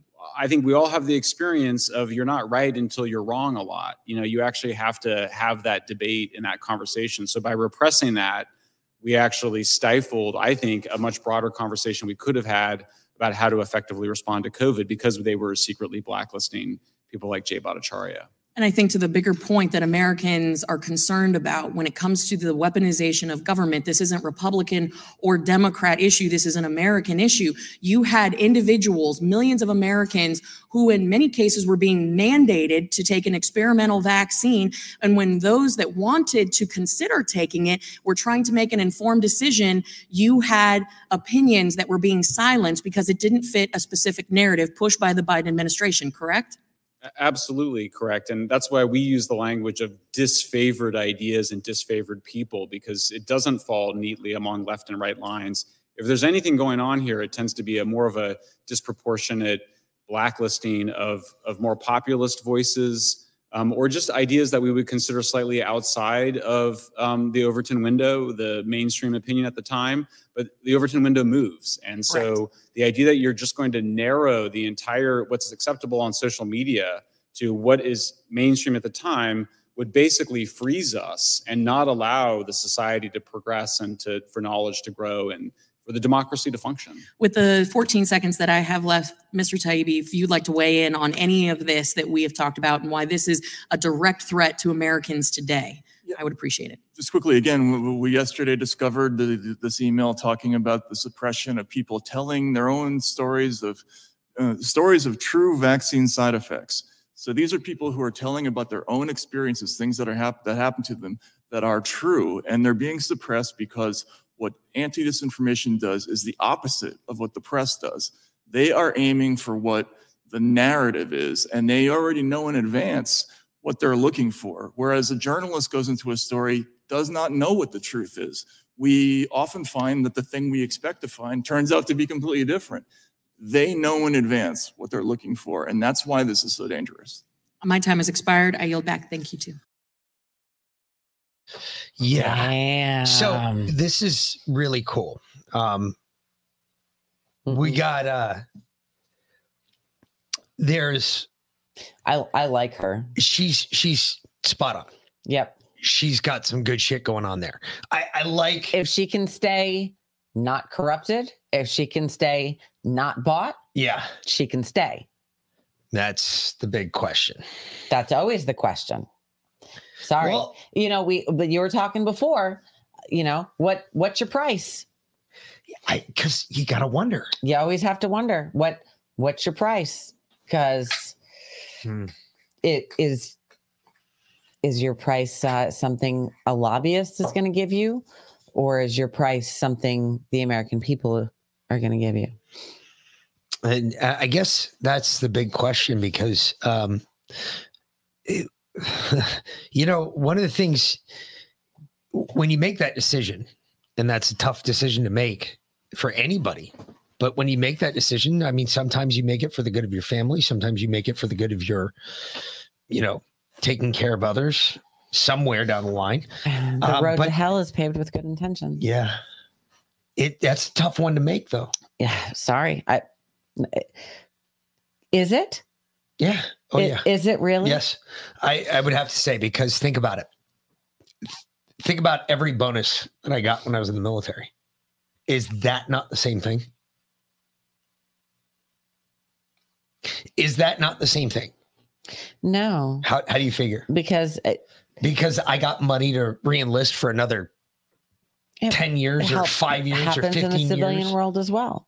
No, no, no, not like not in a contract that's not reversible. Well, okay, that's true, but it, no, it's not the same thing because because if I because if I that, bail out because, on that contract, I go to jail. Well, because that's because that is part of what you signed up for. Normally, if the government bails out on that tr- contract, but they as as a politician, you don't expect to get paid off by lobbyists if you go in with good intentions.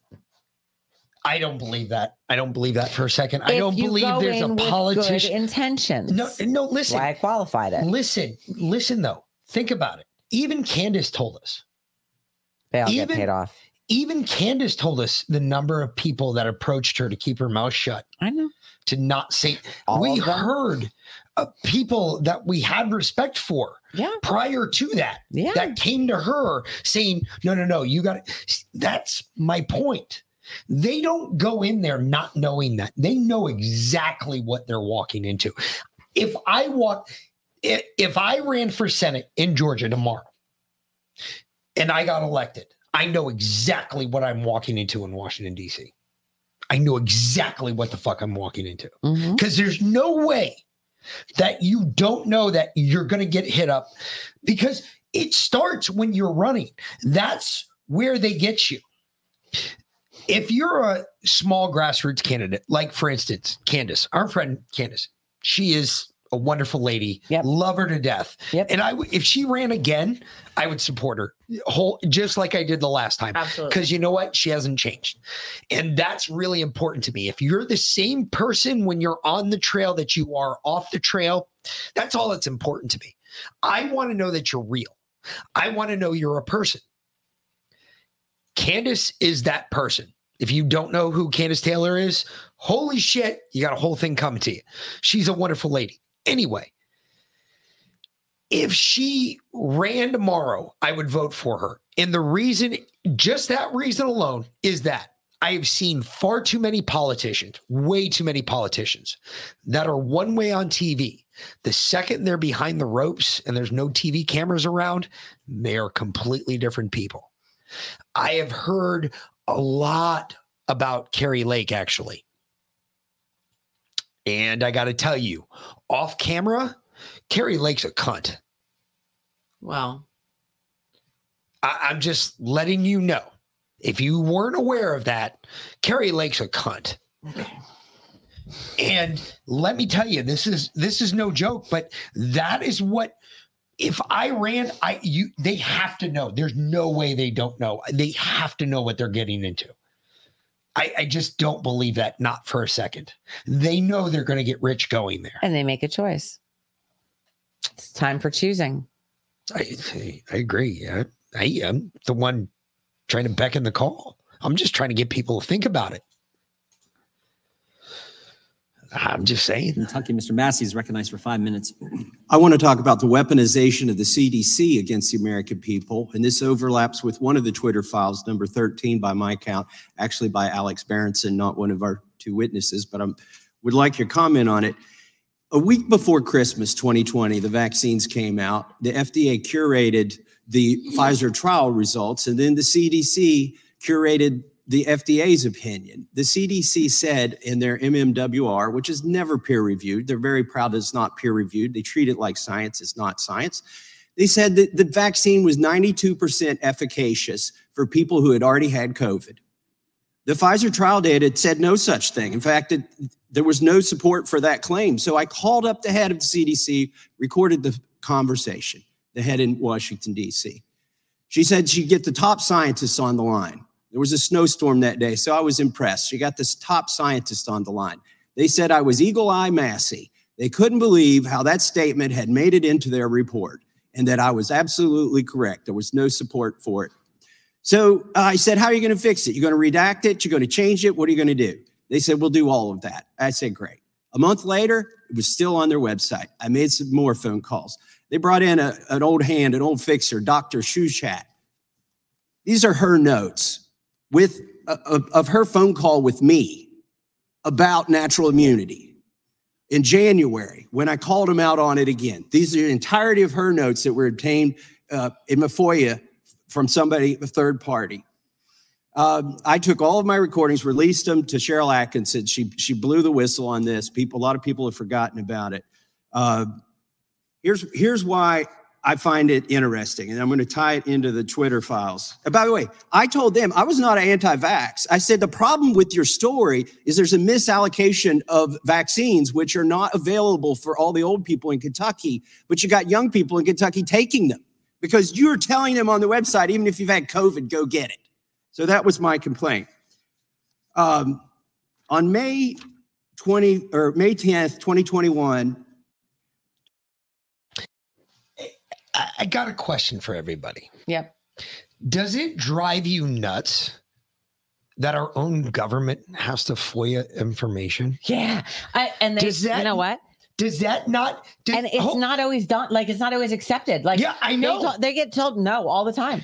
Does yeah, no. anybody else not see a fucking issue with Seriously, that? Seriously, Jim Jordan has been requesting records and has been told no. Like, How? How? I don't even know. That's like telling the people, no, you can't know about it. No, they do that all the time. They do that all oh, the man, time. They man. do that all the time. Yeah. Yeah. Oh, yeah. God, we could have fixed all that.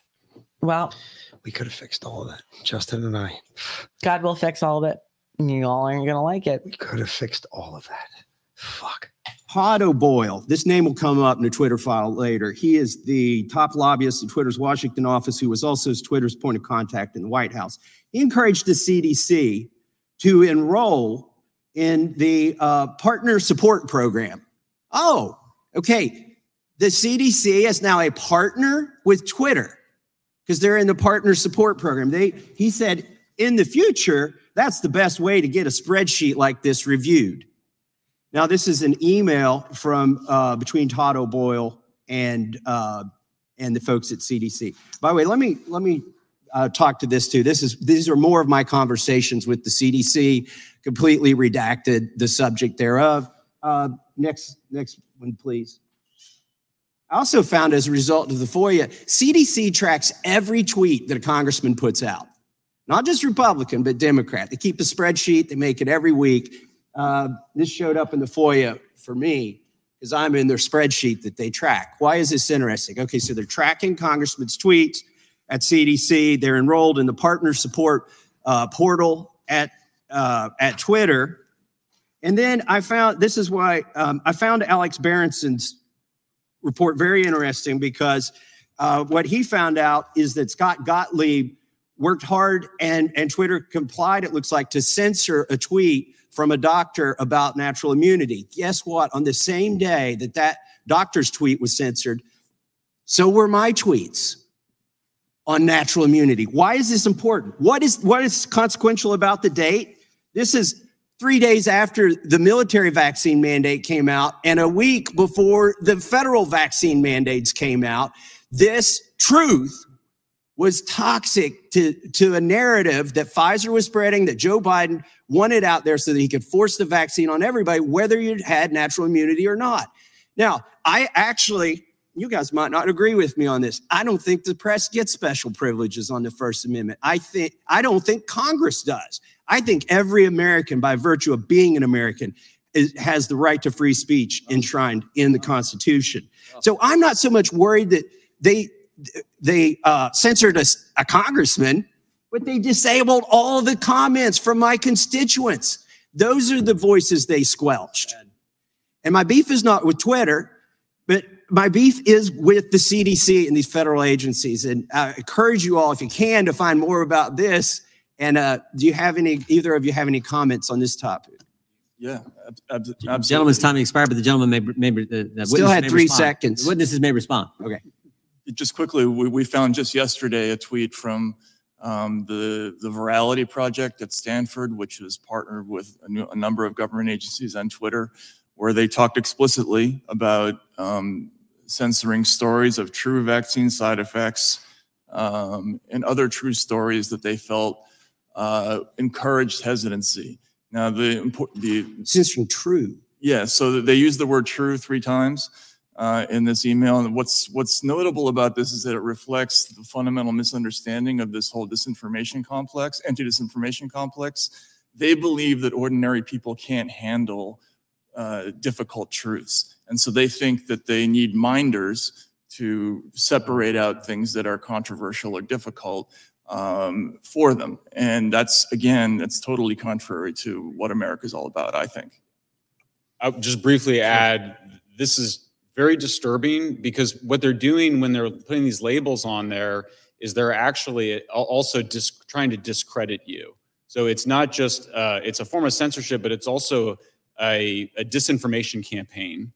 And I think what Matt said is really important to understand. I mean, we went from, you go from a, a situation where we were fighting ISIS recruiting, and then it was Russian disinformation. And now they're in a situation where they're wanting to censor true information, accurate facts, because they're worried that people might behave in ways that they don't want them to. That involves mind reading at a level that is grossly inappropriate.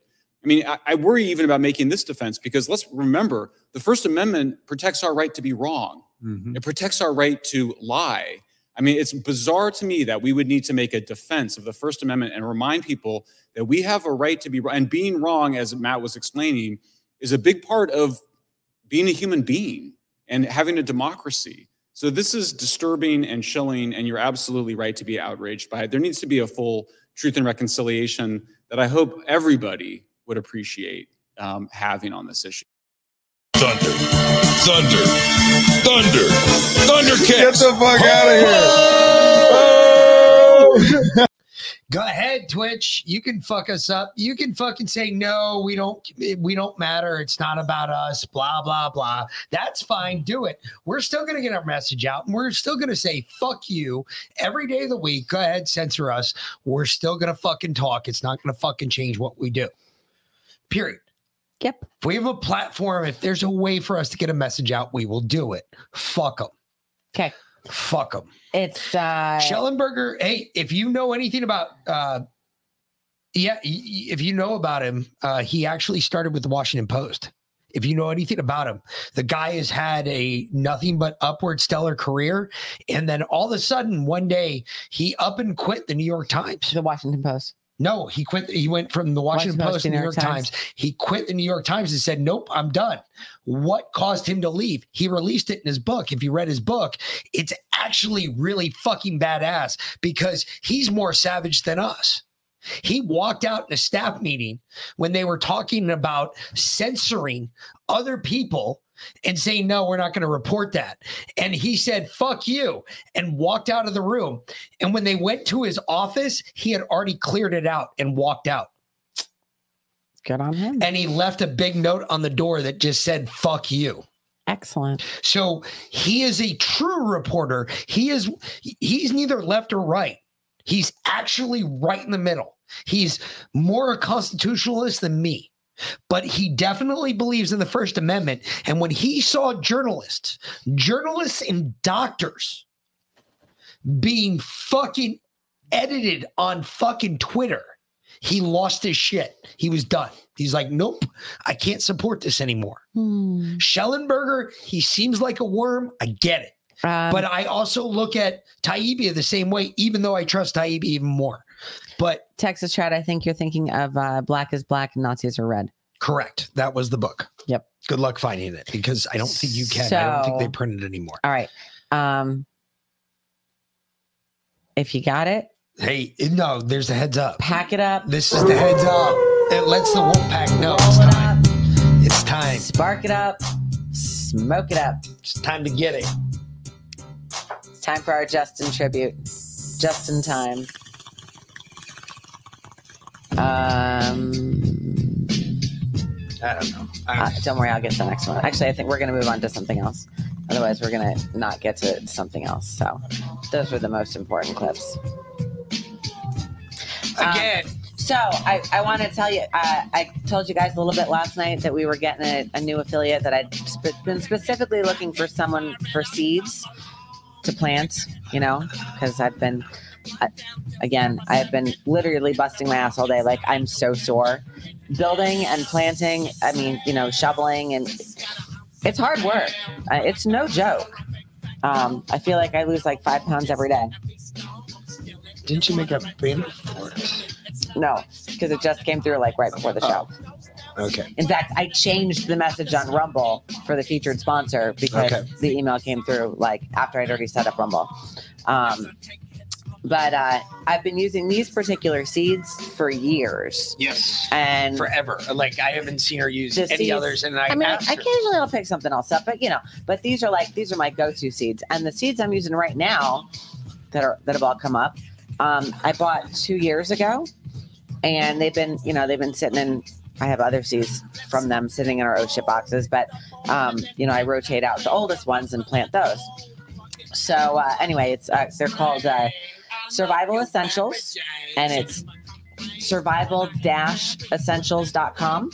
Use promo code Defiant, save ten percent on your order.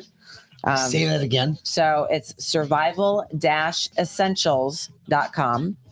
Okay. Use promo code Defiant, save ten percent on your order. Um, they have, uh, they do have honeydew seeds, wicks. Um, I was looking on there today. So, so listen, if you guys are looking for a prepper type seed company that you want to, you want to build what she's building out in her garden and all the seeds she uses. And they have different packs, like they'll have, and you know, it depends on, of course, it depends on where you are too. So like when I bought seeds from them, um, the first time, and this was really cool, I told them what zone I was in. So and they give you a recommendation. When I, well, when I bought a when I bought a pack, especially like onions, you know, onions. Some onions grow better up north. Some onions grow better down south, right? Like short onions grow rock better down con- south. Raw cotton and content is it, very exactly. So you know, but they send you. Hold on.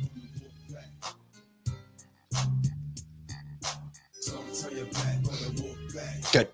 They send you seeds that are specific to your area. So I never have to worry about like, am I planting the right seeds for for Georgia versus North Carolina or California or New York. Um, so anyway, survival dash essentials dot com. It's fantastic. Um, they've got, you know, you can do if you're looking for individual things or if you're looking for a pack, you know, a full garden. I mean, I've got enough seeds right now. I mean, I've I have just the seeds I'm working with right now. I mean, that garden is almost completely full. Yeah. And um, I'm, I'm not wasting any space in there. Like I'm barely going to be able to walk through there, which is how I want it. Uh, and I'm, then I'm going to start on the second garden. Then I'm going to start on the third one. Um, Because the badass part is those chickens are fucking cool as shit. They get through anything, man. Oh, yeah. I watched I watched one of them. We have a big pricker bush out here. Mm-hmm. And one of them was in the middle of it. And I was like, oh, it's stuck. And so I ran over and it went right through. It darted like right through all. The, it didn't get a pricker in it. And yep. It was out. And I was like, damn. Damn, that fucking thing's good. Yep. I was like, holy shit, that thing moved. I was like, all right. Yep. All right, chicken.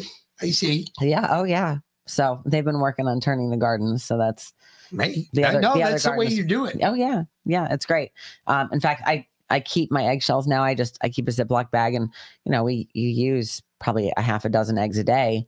Um, which I get a dozen eggs between the chickens and the ducks. I get a dozen eggs a day. We use about half of that, um, between the dogs and us. My, our younger one loves omelets. I make a killer omelet.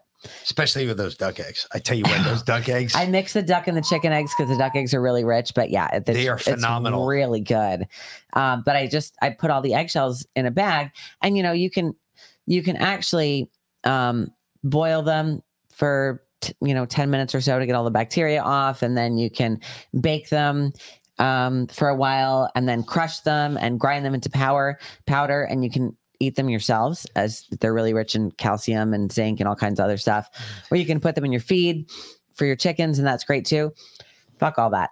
I just take the raw eggshells and I throw them out in the garden and the chickens eat the shit out of them. Yeah. And it's, but it also, it's also really good for them though, because it gives it them makes extra their shells harder. Makes, exactly. And then I don't have to go out and buy, I mean, I do have a whole like fifty pound bag of oyster shells that I throw out in their coop.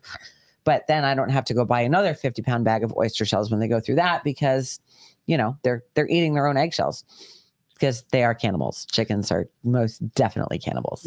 Megan, so anyway. My dear, um, I, I, I just wanted to say this because um, I know you're listening, my dear. Well, she will I, first, be listening later. First, she doesn't always listen live, but yeah. First, mm-hmm. I love you to death. Mm-hmm. But this uh, Gorilla Glue, holy shit, girl. That sounds good. Wow.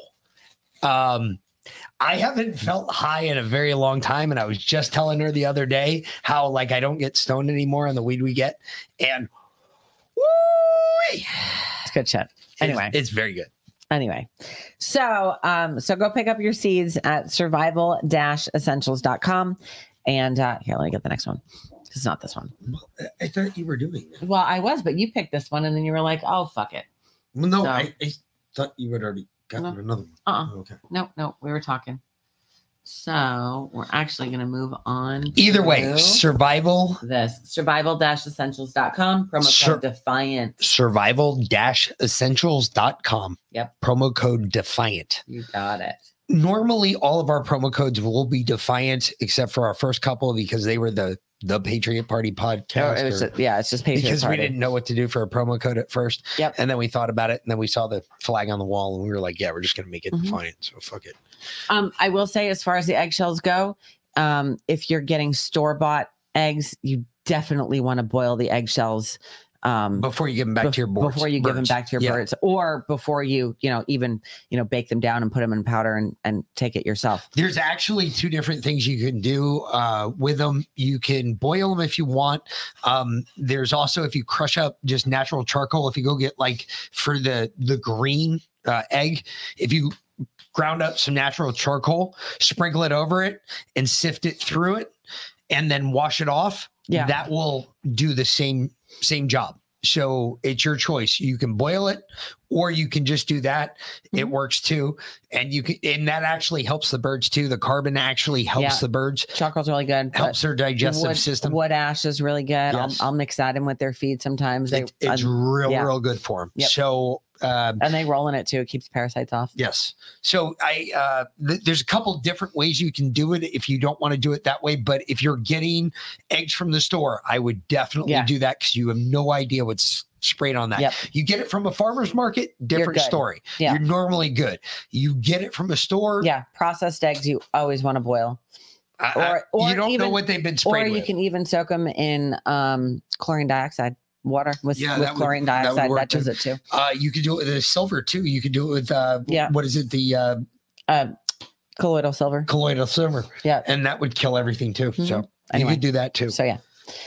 All right. So here is the third committee meeting going on.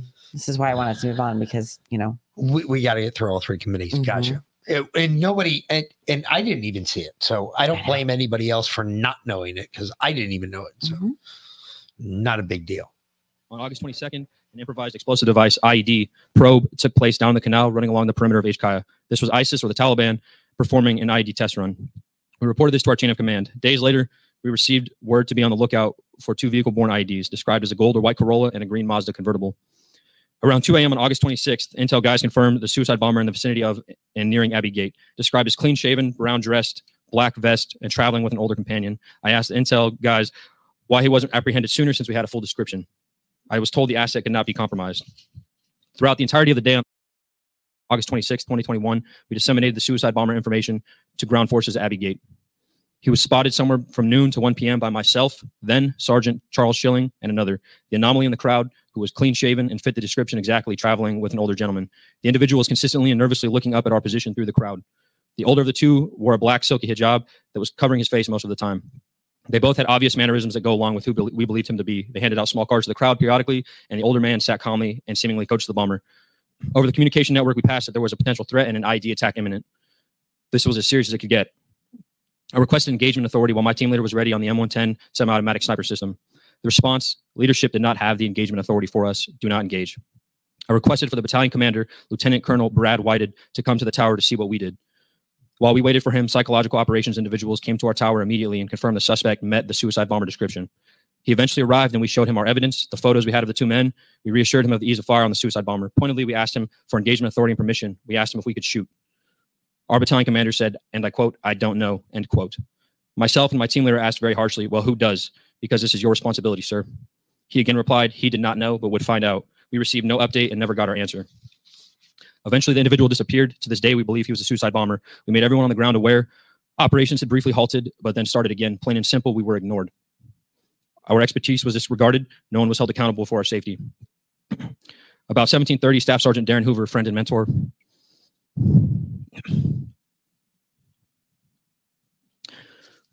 Came to get me from the tower to go help find an Afghan interpreter in the crowd.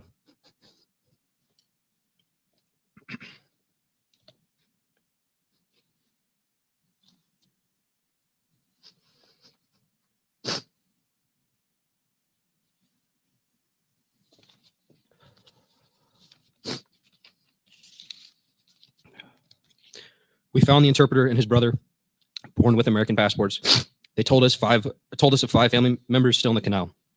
I stayed there waiting for the family members, standing against a two-foot canal wall. Ten minutes passed. Then a flash and a massive wave of pressure. I'm thrown twelve feet onto the ground, but instantly knew what had happened. I opened my eyes to Marines dead or unconscious lying around me.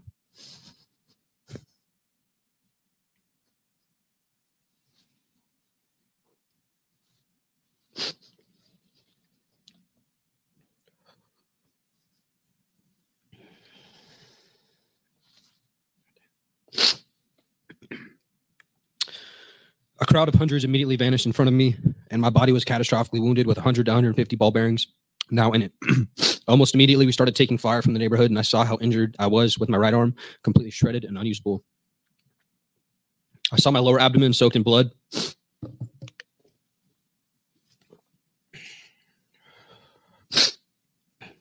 crawled backwards seven feet, roughly seven feet, because I thought I was still in harm's way.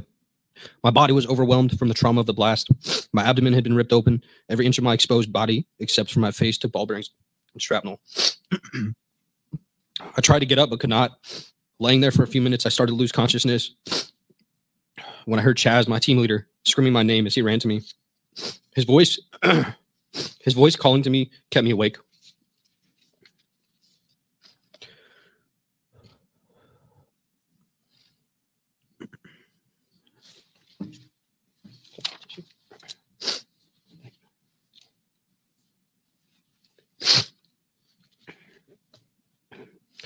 When he got to me, he dragged me to safety and immediately started triaging me, tying tourniquets on my limbs and doing anything he could to stop the bleeding and start plugging wounds with the help of the other Marines. I was awake through most of it, screaming, moaning, and cursing. Please ask, uh, I ask you to please ask me about getting shot at the tower in Abbey Gate and how no one wanted my report post-blast. Even N C I S and the F B I failed to interview me.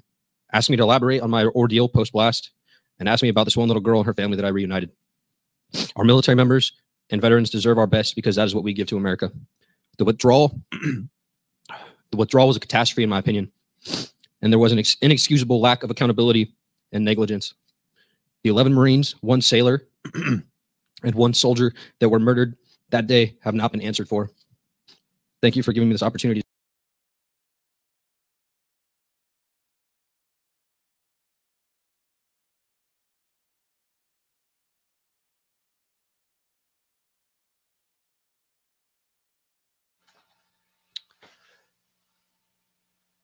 That's a, that's a tough thing to do right there. I'll tell you that right now. Standing in front of all those people have absolutely no idea who you are. And you tell them that story. That's a rough one. I, I don't give a he shit. You know, had when the shot, when you look, um, told you the story of the first time I was wounded. I was in a vehicle. We were traveling, going back. The vehicle I was in got hit with an R P G. Um, and I told you about my eardrums being blown out, barely fucking hear a goddamn thing. Um, I was completely fucking unconscious sitting next to the vehicle. I was driving it. Um, my uniform had burnt down my arms. Um, I was wearing my vest underneath my top because we were trying to stay cool because the vests were green, tops brown, kind of deflected some of the heat. We'd wear it underneath it. So that way it would be a little bit more comfortable. Um, all of my uniform here down was burnt off of me. Um, my belt had melted to my stomach and um, it, it was real bad. He had twenty-eight pieces of shrapnel in him. I got up, looked around, um, and that's when when I saw the vehicle on fire. I said, "Oh shit, we have A T four." And just as I said A T four, boom, they went off in the back of the vehicle. I got blown over a, a jersey barrier. Now I'm laying on my fucking back. I have absolutely no idea where the fuck I'm at or what.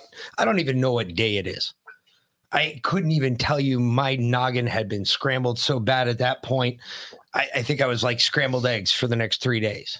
Of course, couldn't hear a goddamn thing for the next fucking three weeks, so it didn't matter. That's, you know, I remember when I got finally to the point where I got behind that building and I said, this is it. I'm making my last stand. If anything else happens at this point, I'm dead. It's over.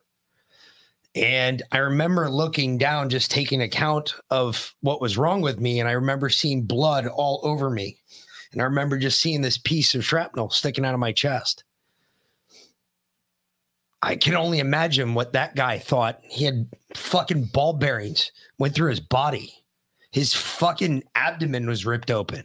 His arm was fucking shredded. I can only imagine looking down at that mess, going... saying the same thing I said that day, fuck, looking down, saying, fuck it, it, it, it. It's, if that's that far in my chest, I'm dead. I just don't feel it yet.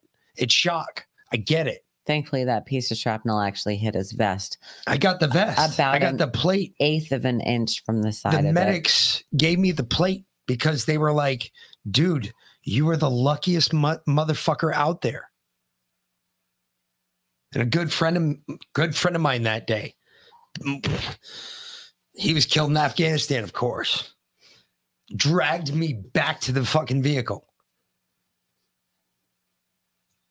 That's uh, that's a tough story to tell, and that's a tough story to tell. But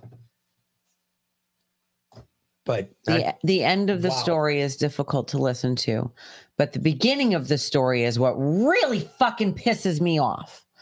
Because when do you get to a point where you have confirmed a suicide bomber in your sights, and you ask your battalion commander, sir, can I take the shot? And he says, I don't know. I've had that happen. How does that happen? I don't know. Who the fuck does know?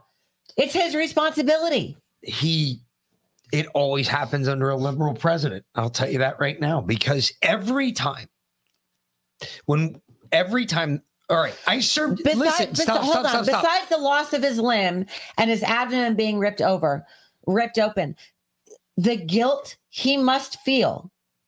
You know that he feels every single one of those thirteen lives on his soul. You know he feels responsible because he could have saved them if he had just taken the shot.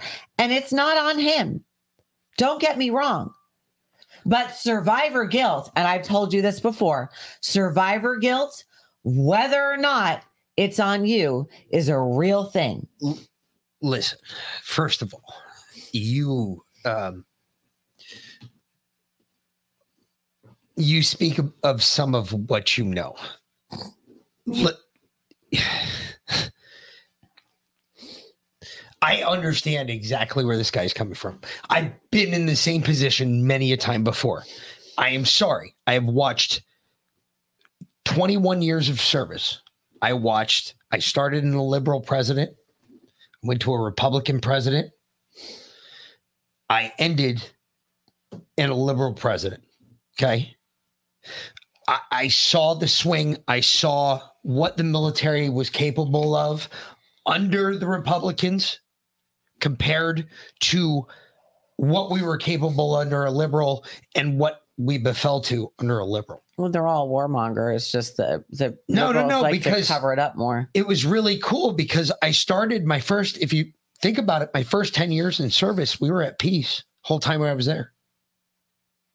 No, you, no, you weren't, because you graduated from high school ninety-five. In ninety-five.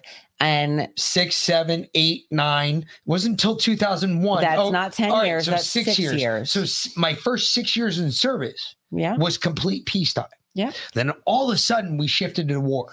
Yeah. I watched what happened, the way everything turned, because we also had a Republican president. Oh, the war machine geared up real Holy quick. That's in a hurry because we it was money well because everywhere. It was already des- it was designed to do that exactly because the whole fucking thing was planned because they needed from, a war from the beginning, and that pushed us to where we're at today. We can't, we can't be at peace for too long.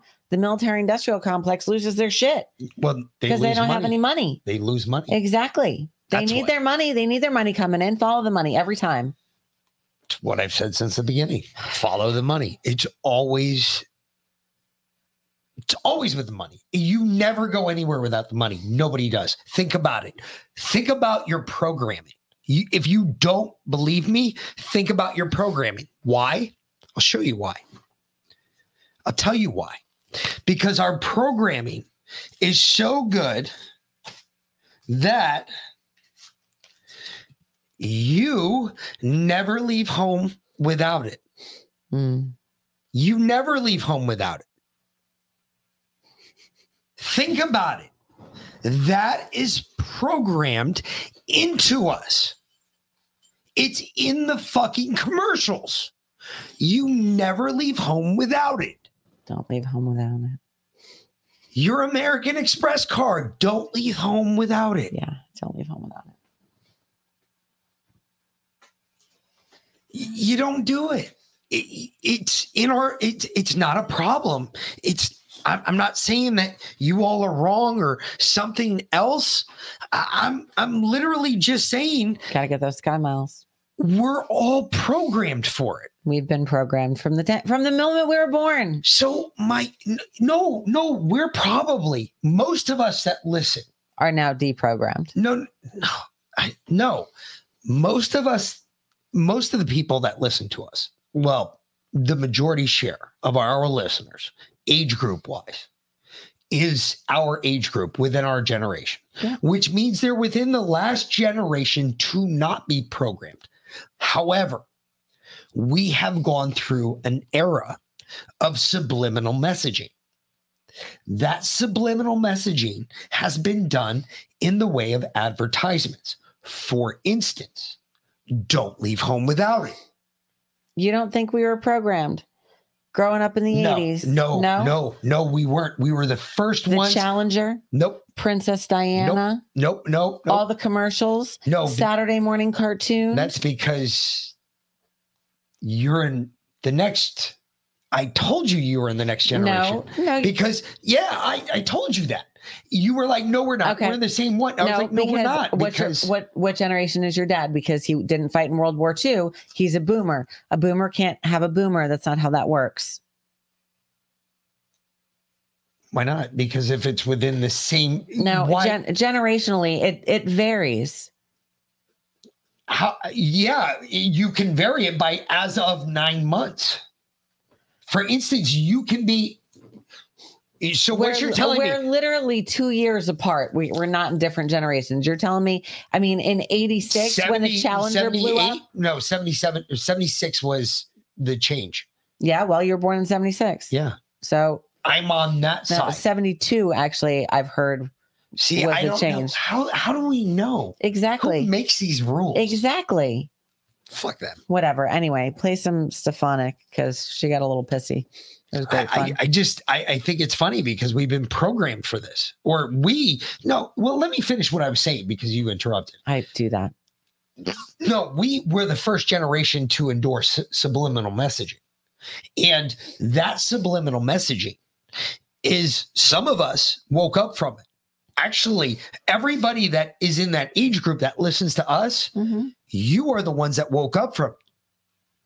It's all your family and your friends, like the ones like me who have the big problem with the family. They don't want to listen to anything I have to say about this because when I talk about this, oh, you're you're just a conspiracy theorist because they too have been given into the subliminal messaging.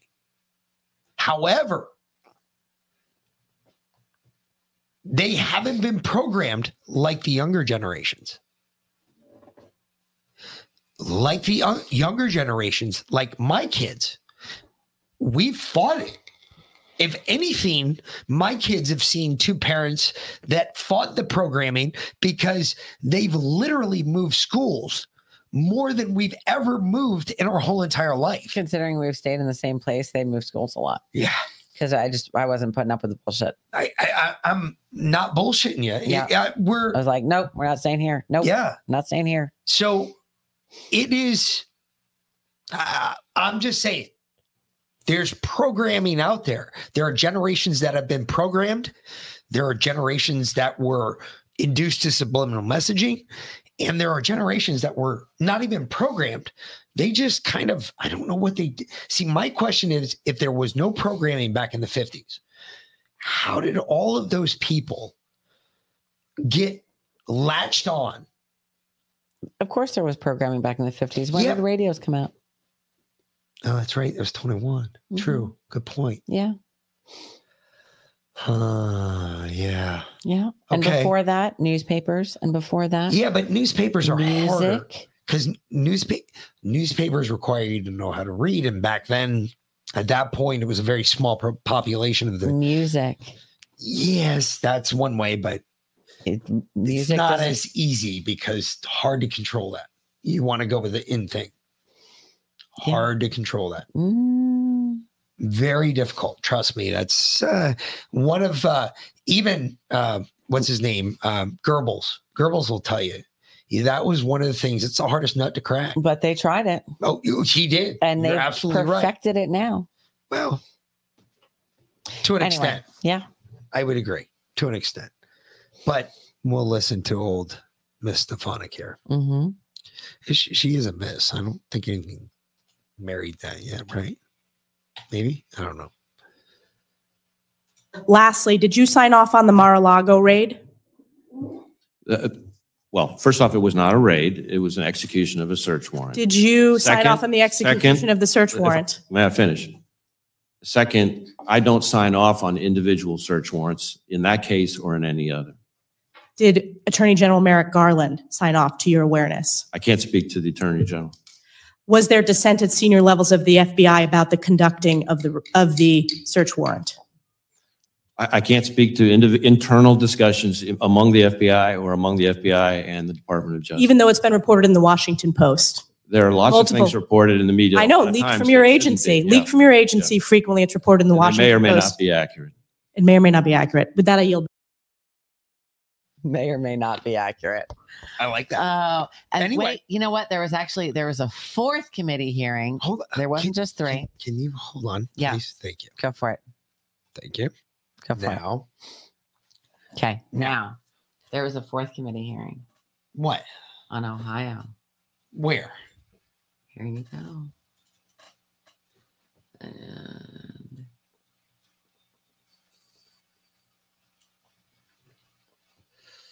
right there? Um, yeah, but there's one in particular. So then this guy. Oh, no, this. I... Uh, he was testifying as. Here we go. That's what I want. Okay. Um, the C E O of Norfolk Southern was testifying as there was another train derailment going on in Alabama, but that's not what I want to play. I want to play J D Vance's testimony real quick. Oh, there's also another one that happened today in Ohio. No, that was yesterday. No, you, oh, no, there was another one. There was today another in one today, Ohio. Guess where it happened? Where? You remember the video I sent you? I got confirmation on three things today that blew my mind. Oh yeah. All right. three oh one got back to me. Mm-hmm. He said, because I sent him that video too. The video mm-hmm. that I sent you like three days ago, there was a guy and he's sitting there. It was oh, on it was derailer? on Instagram. Yeah. He took a picture or he started a video and I don't know where he sent it, but it's on Instagram and it starts at train tracks. And in the train tracks, there's a derailleur. Okay.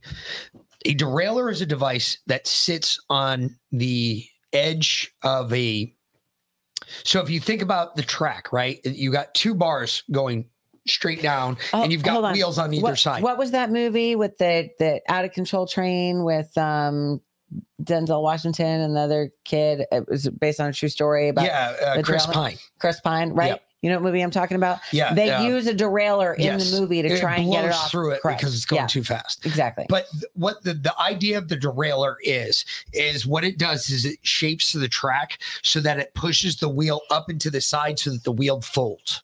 When the wheel folds, it causes the train to pop the track and derail.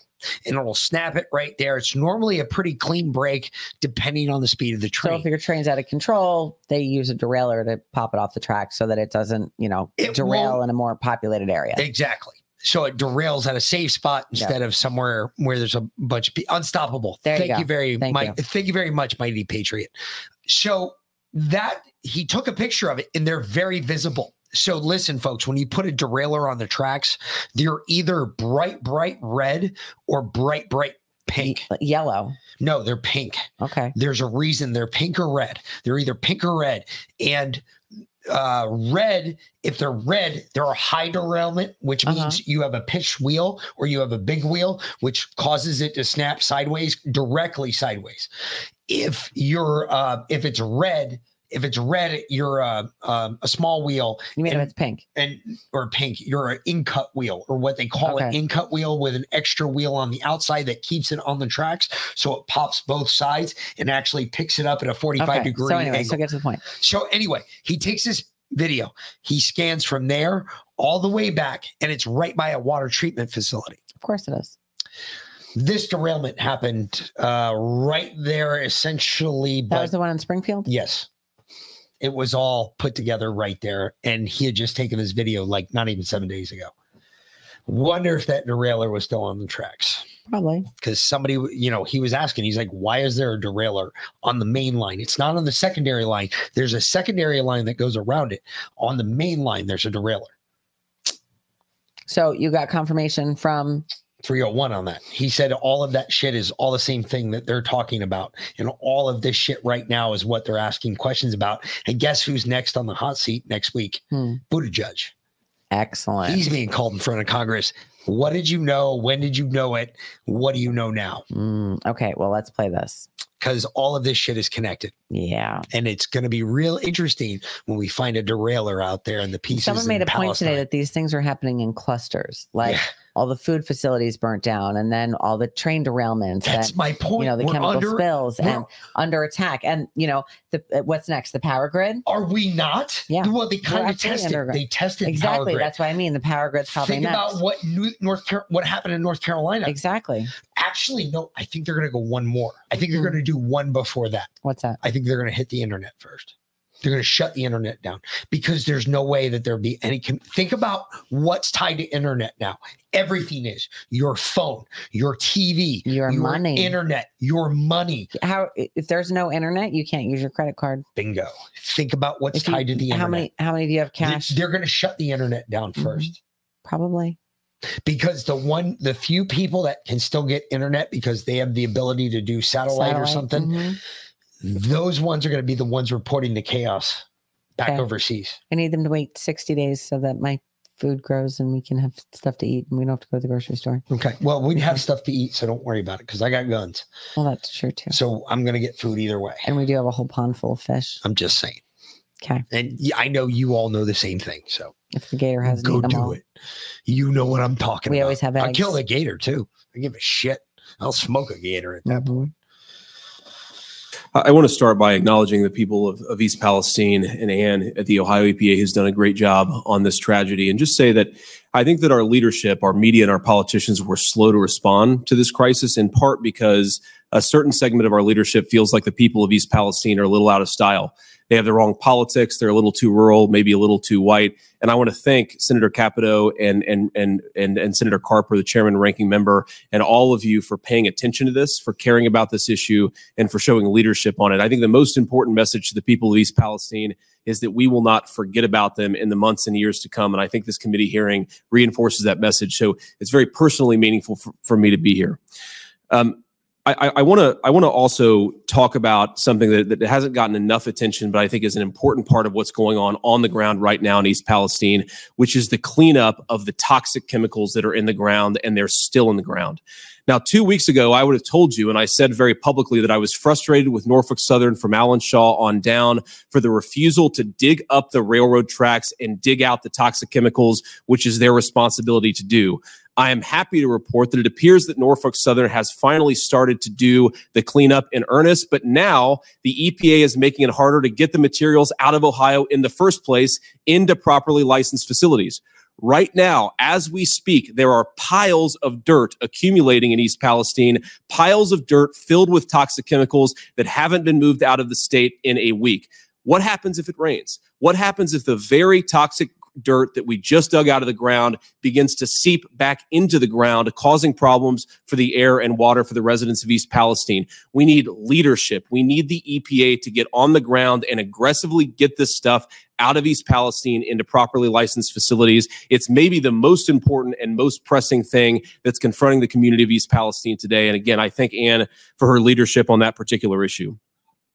After the cleanup, we're focused on the cleanup now, justifiably so. But after the cleanup, we need to turn to how to prevent this from happening, or at least how to make it less likely. I'm a realist. I recognize that you're always going to have accidents, but I think that we can make them less likely. And I think, importantly, we can give our first responders proper notice when they're responding to these derailments when they happen. It is ridiculous that firefighters and local officials don't know that hazardous chemicals are on their are, are in their community, coming through their community. In East Palestine, you had a community of largely volunteer firefighters responding to a terrible crisis, toxic burning chemicals without knowing what was on them. It's one of the things that the legislation that Senator Brown, Senator Casey, and Senator Fetterman and I have worked on together, and I thank them for their their, their work on, on that issue. I want to talk just, I, I want to leave leave the committee with just a couple of, of additional thoughts here. Um, I'm a Republican. I'm a pretty conservative Republican, um, and I worry that there has been a movement in my party and in my movement in response to the legislation that I proposed that would not hold Norfolk Southern or the rail industry accountable. I want to be explicit about that. Now, I'm not talking about returning, and this bill is not returning to the days of rate, rate setting, the nineteen eighties level air, or airline and trail, rail deregulation, I think in a lot of ways was good for consumers and good for the industry. But that doesn't mean we cannot have reasonable public safety enhancements in response to what happened in East Palestine. Now, I've talked to a number of my Republican colleagues, and nearly everybody has dealt in complete good faith, whether they like the bill or have some concerns about it. And these comments are not directed at them. Who they are directed at is a particular slice of people who seem to think that any public safety enhancements for the rail industry is somehow a violation of the free market. Well, if you look at this industry and what's happened in the last thirty years, that argument is a farce. This is an industry that enjoys special subsidies that almost no industry enjoys. This is a, an industry that is, enjoys special legal carve-outs that almost no industry enjoys. This is an industry that just three months ago had the federal government come in and save them from a labor dispute. It was effectively a bailout. And now they're claiming before the Senate and the House that our reasonable regulation, our reasonable legislation is somehow a violation of the free market. Well, pot, meet the kettle, because that doesn't make an ounce of sense. You cannot claim special government privileges. You cannot ask the government to bail you out and then resist basic public safety. Now, let me just say this. There, you've heard a lot of talk from my fellow Republicans, and I think that talk is very justified, that we are the party of working people in this country. There's been a big political realignment in this country over the last thirty years, a political realignment that, frankly, I benefited from. We are the party of firefighters, of police officers, of the people who go to work, pay their taxes, fight our country's wars, and keep our communities safe. We are proud of that, and we should be proud of that on the Republican Party. But now we are faced with a choice.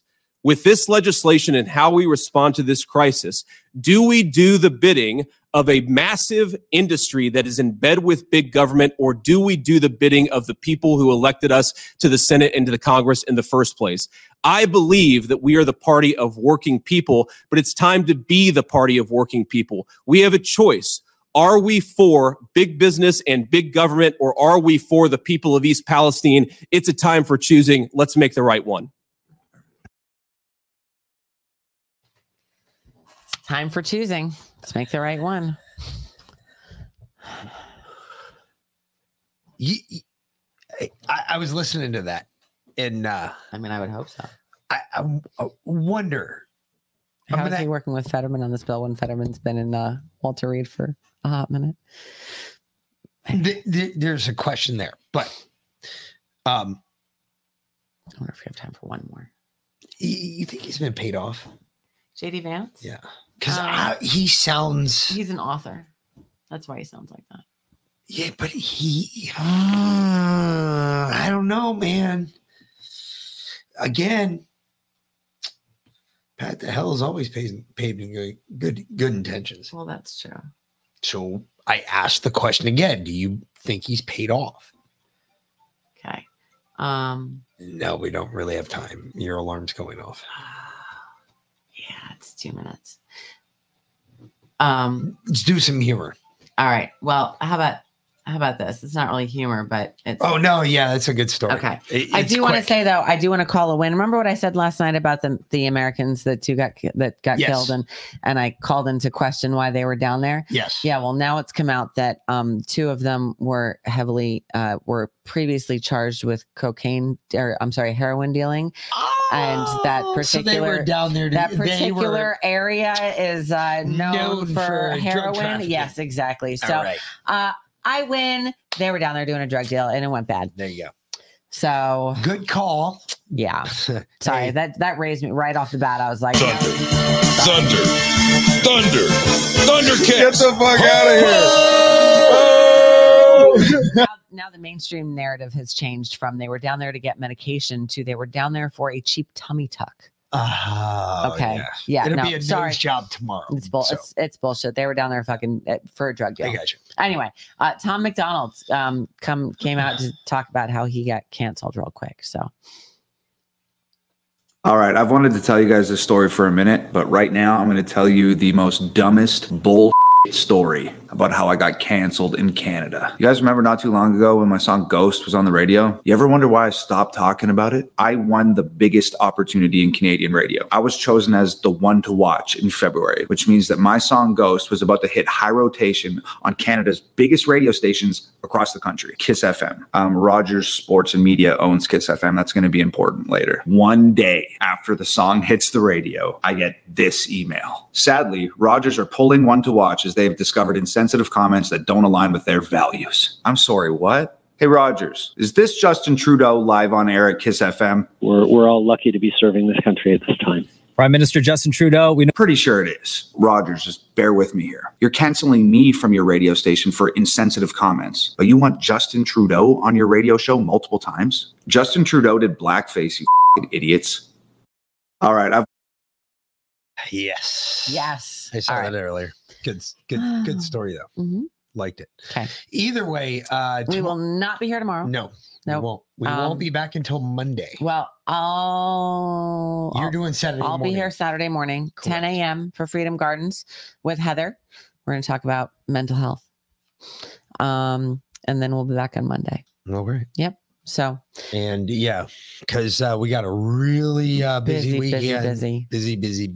Yep. Yep. So either way, uh, you can uh, check us out um, Monday.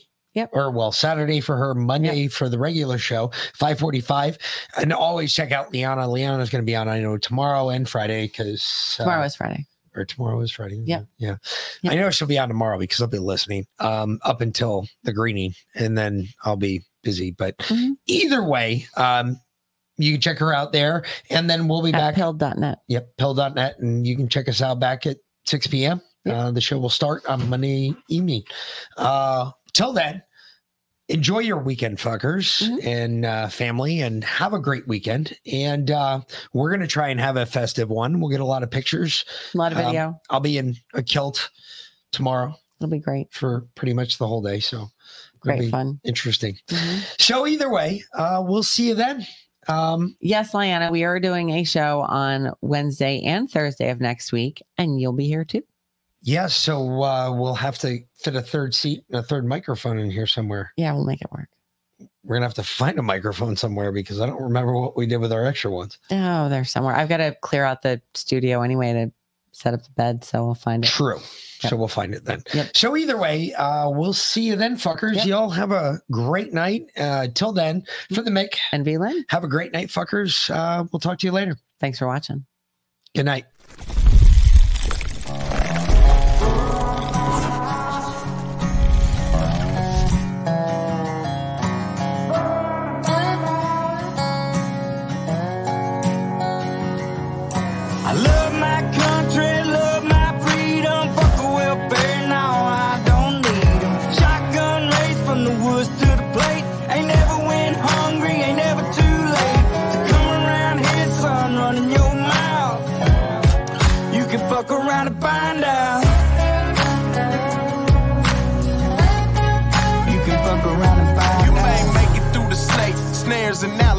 But once you get to the gate, you can't depend on your waiters, cause you'll be over your tater. I'm talking growing tomatoes, feeding the worms I fish with later. I'll have a fish stick plate over a six foot grave before I take a knee as our anthem plays. My hands on my heart, I stand on what I say, and my Second Amendment handles what I can't. I ain't trying to be Billy Badass or talk shit, I'm just saying, there's the line, don't cross it. I got a Red Ryder gun when I was three, so I don't run or hide from anything, bitch. I'm a red, white, and blue collar boy from the South.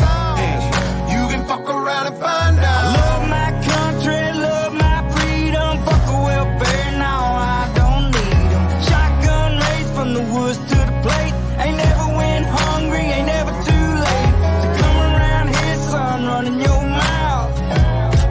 You can fuck around and find out.